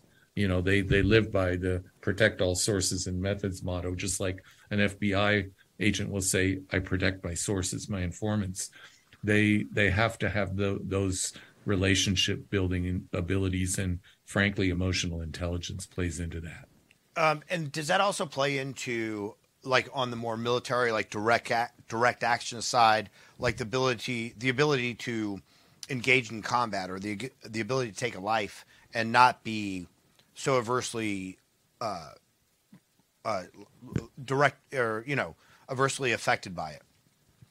Yeah, I I I can't I'm I'm not familiar with that because I didn't work in the military. The the most famous book about this is David Grossman's book on killing. Right. Where he really gets into that. Right. Um and and I think the the it's something that the special forces for example uh select they have to select for the ability and that's why these people undergo in their selection process different types of psychological tests and specialized courses to select someone who, when the moment comes, can can if they're taking down an airliner with terrorists in it, they have to be able to shoot the terrorists like a SWAT team person. Yeah. has to be able to do that uh, and and do it because they're taking a life to save other lives. Right. So that's that's how they work around it morally without being uh, traumatized by it.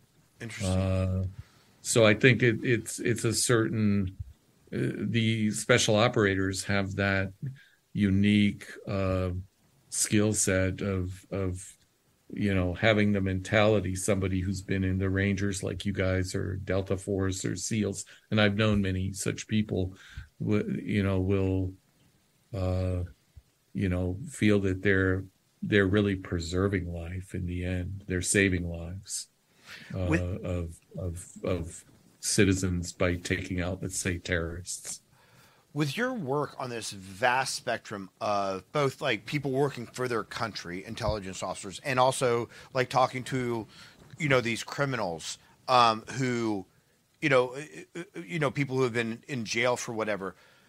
Do, do you feel that they all have morals in their own world in the sense of this is right and this is wrong, and I might do this, but I would never do this, or or is there a percentage of population that just whatever goes goes. Well, the psychopaths, true psychopaths, are completely amoral. They're they they only act in their own self interest. But even even if I've I've had patients who are gang members, for example, they have their own they have their own codes of behavior. They have rules, and they uh, and I I learned about them from treating them. They would educate me about that. And I had one uh, gangbanger and I had to put him in solitary because he was threatening a young inmate who didn't know the rules, who was quote unquote dissing him and disrespecting him. And I said, Is that something you can blow off? He goes, Doc, you don't understand. In my world, I can't blow that off. Uh, that kind of thing, it makes, he's not only attacking me, he's attacking my gang.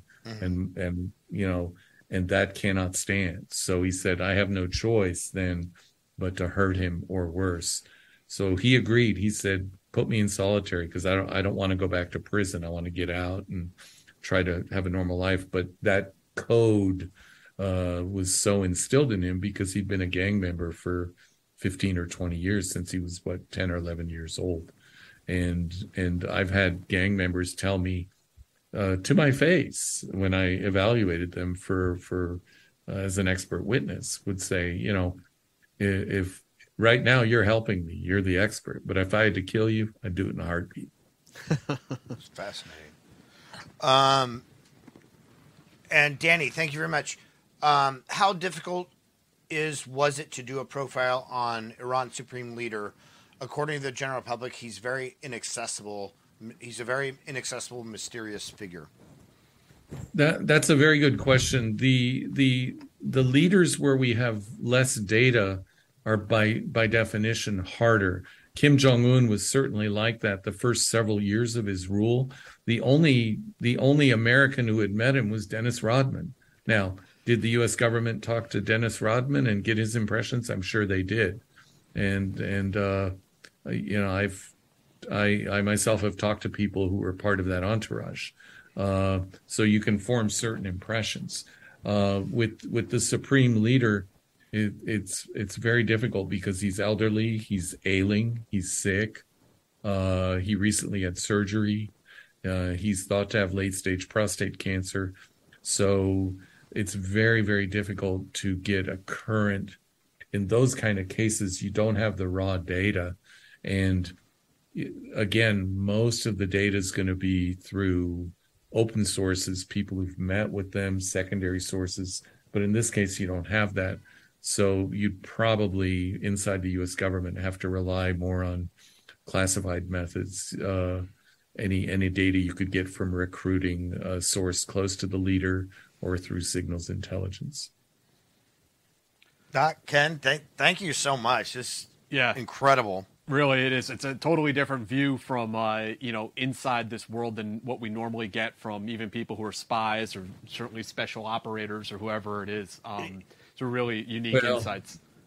I want to thank you all for hosting me and thank I, I tip my hat and thank all the members who I've worked with and gratitude to the people in the military, the intelligence community, and the diplomatic community who serve tirelessly, often without kudos, often for many years in remote, austere, and dangerous faraway places to help keep our country safe. So I'm very grateful to them and was really privileged and honored to be a physician diplomat for 14 years, uh, mostly overseas, 14 of the best years of my life. And folks out there, uh, next Friday, we're going to be talking to Larry Chambers. He was a LRRP in Vietnam, long range reconnaissance patrol guy, predecessor to the Ranger companies later on in the war. Uh, he's uh, wrote the book Recondo. I'm halfway through it right now. You guys are going to love it. Uh, he also worked with another former guest, Ken Miller. They were out on patrol in Vietnam together. So uh, really excited to have Larry on the show. Uh, Ken, again, thank you so much for doing this.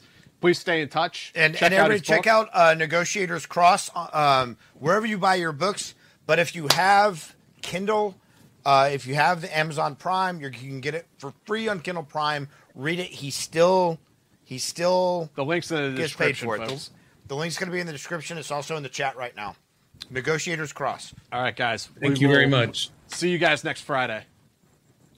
Judy was boring. Hello. Then Judy discovered ChumbaCasino.com. It's my little escape. Now Judy's the life of the party. Oh, baby, Mama's bringing home the bacon. Whoa, take it easy, Judy. The Chumba life is for everybody. So go to ChumbaCasino.com and play over 100 casino style games. Join today and play for free for your chance to redeem some serious prizes. chumba ChumbaCasino.com. No purchase necessary. Void where prohibited by law. 18 plus terms and conditions apply. See website for details.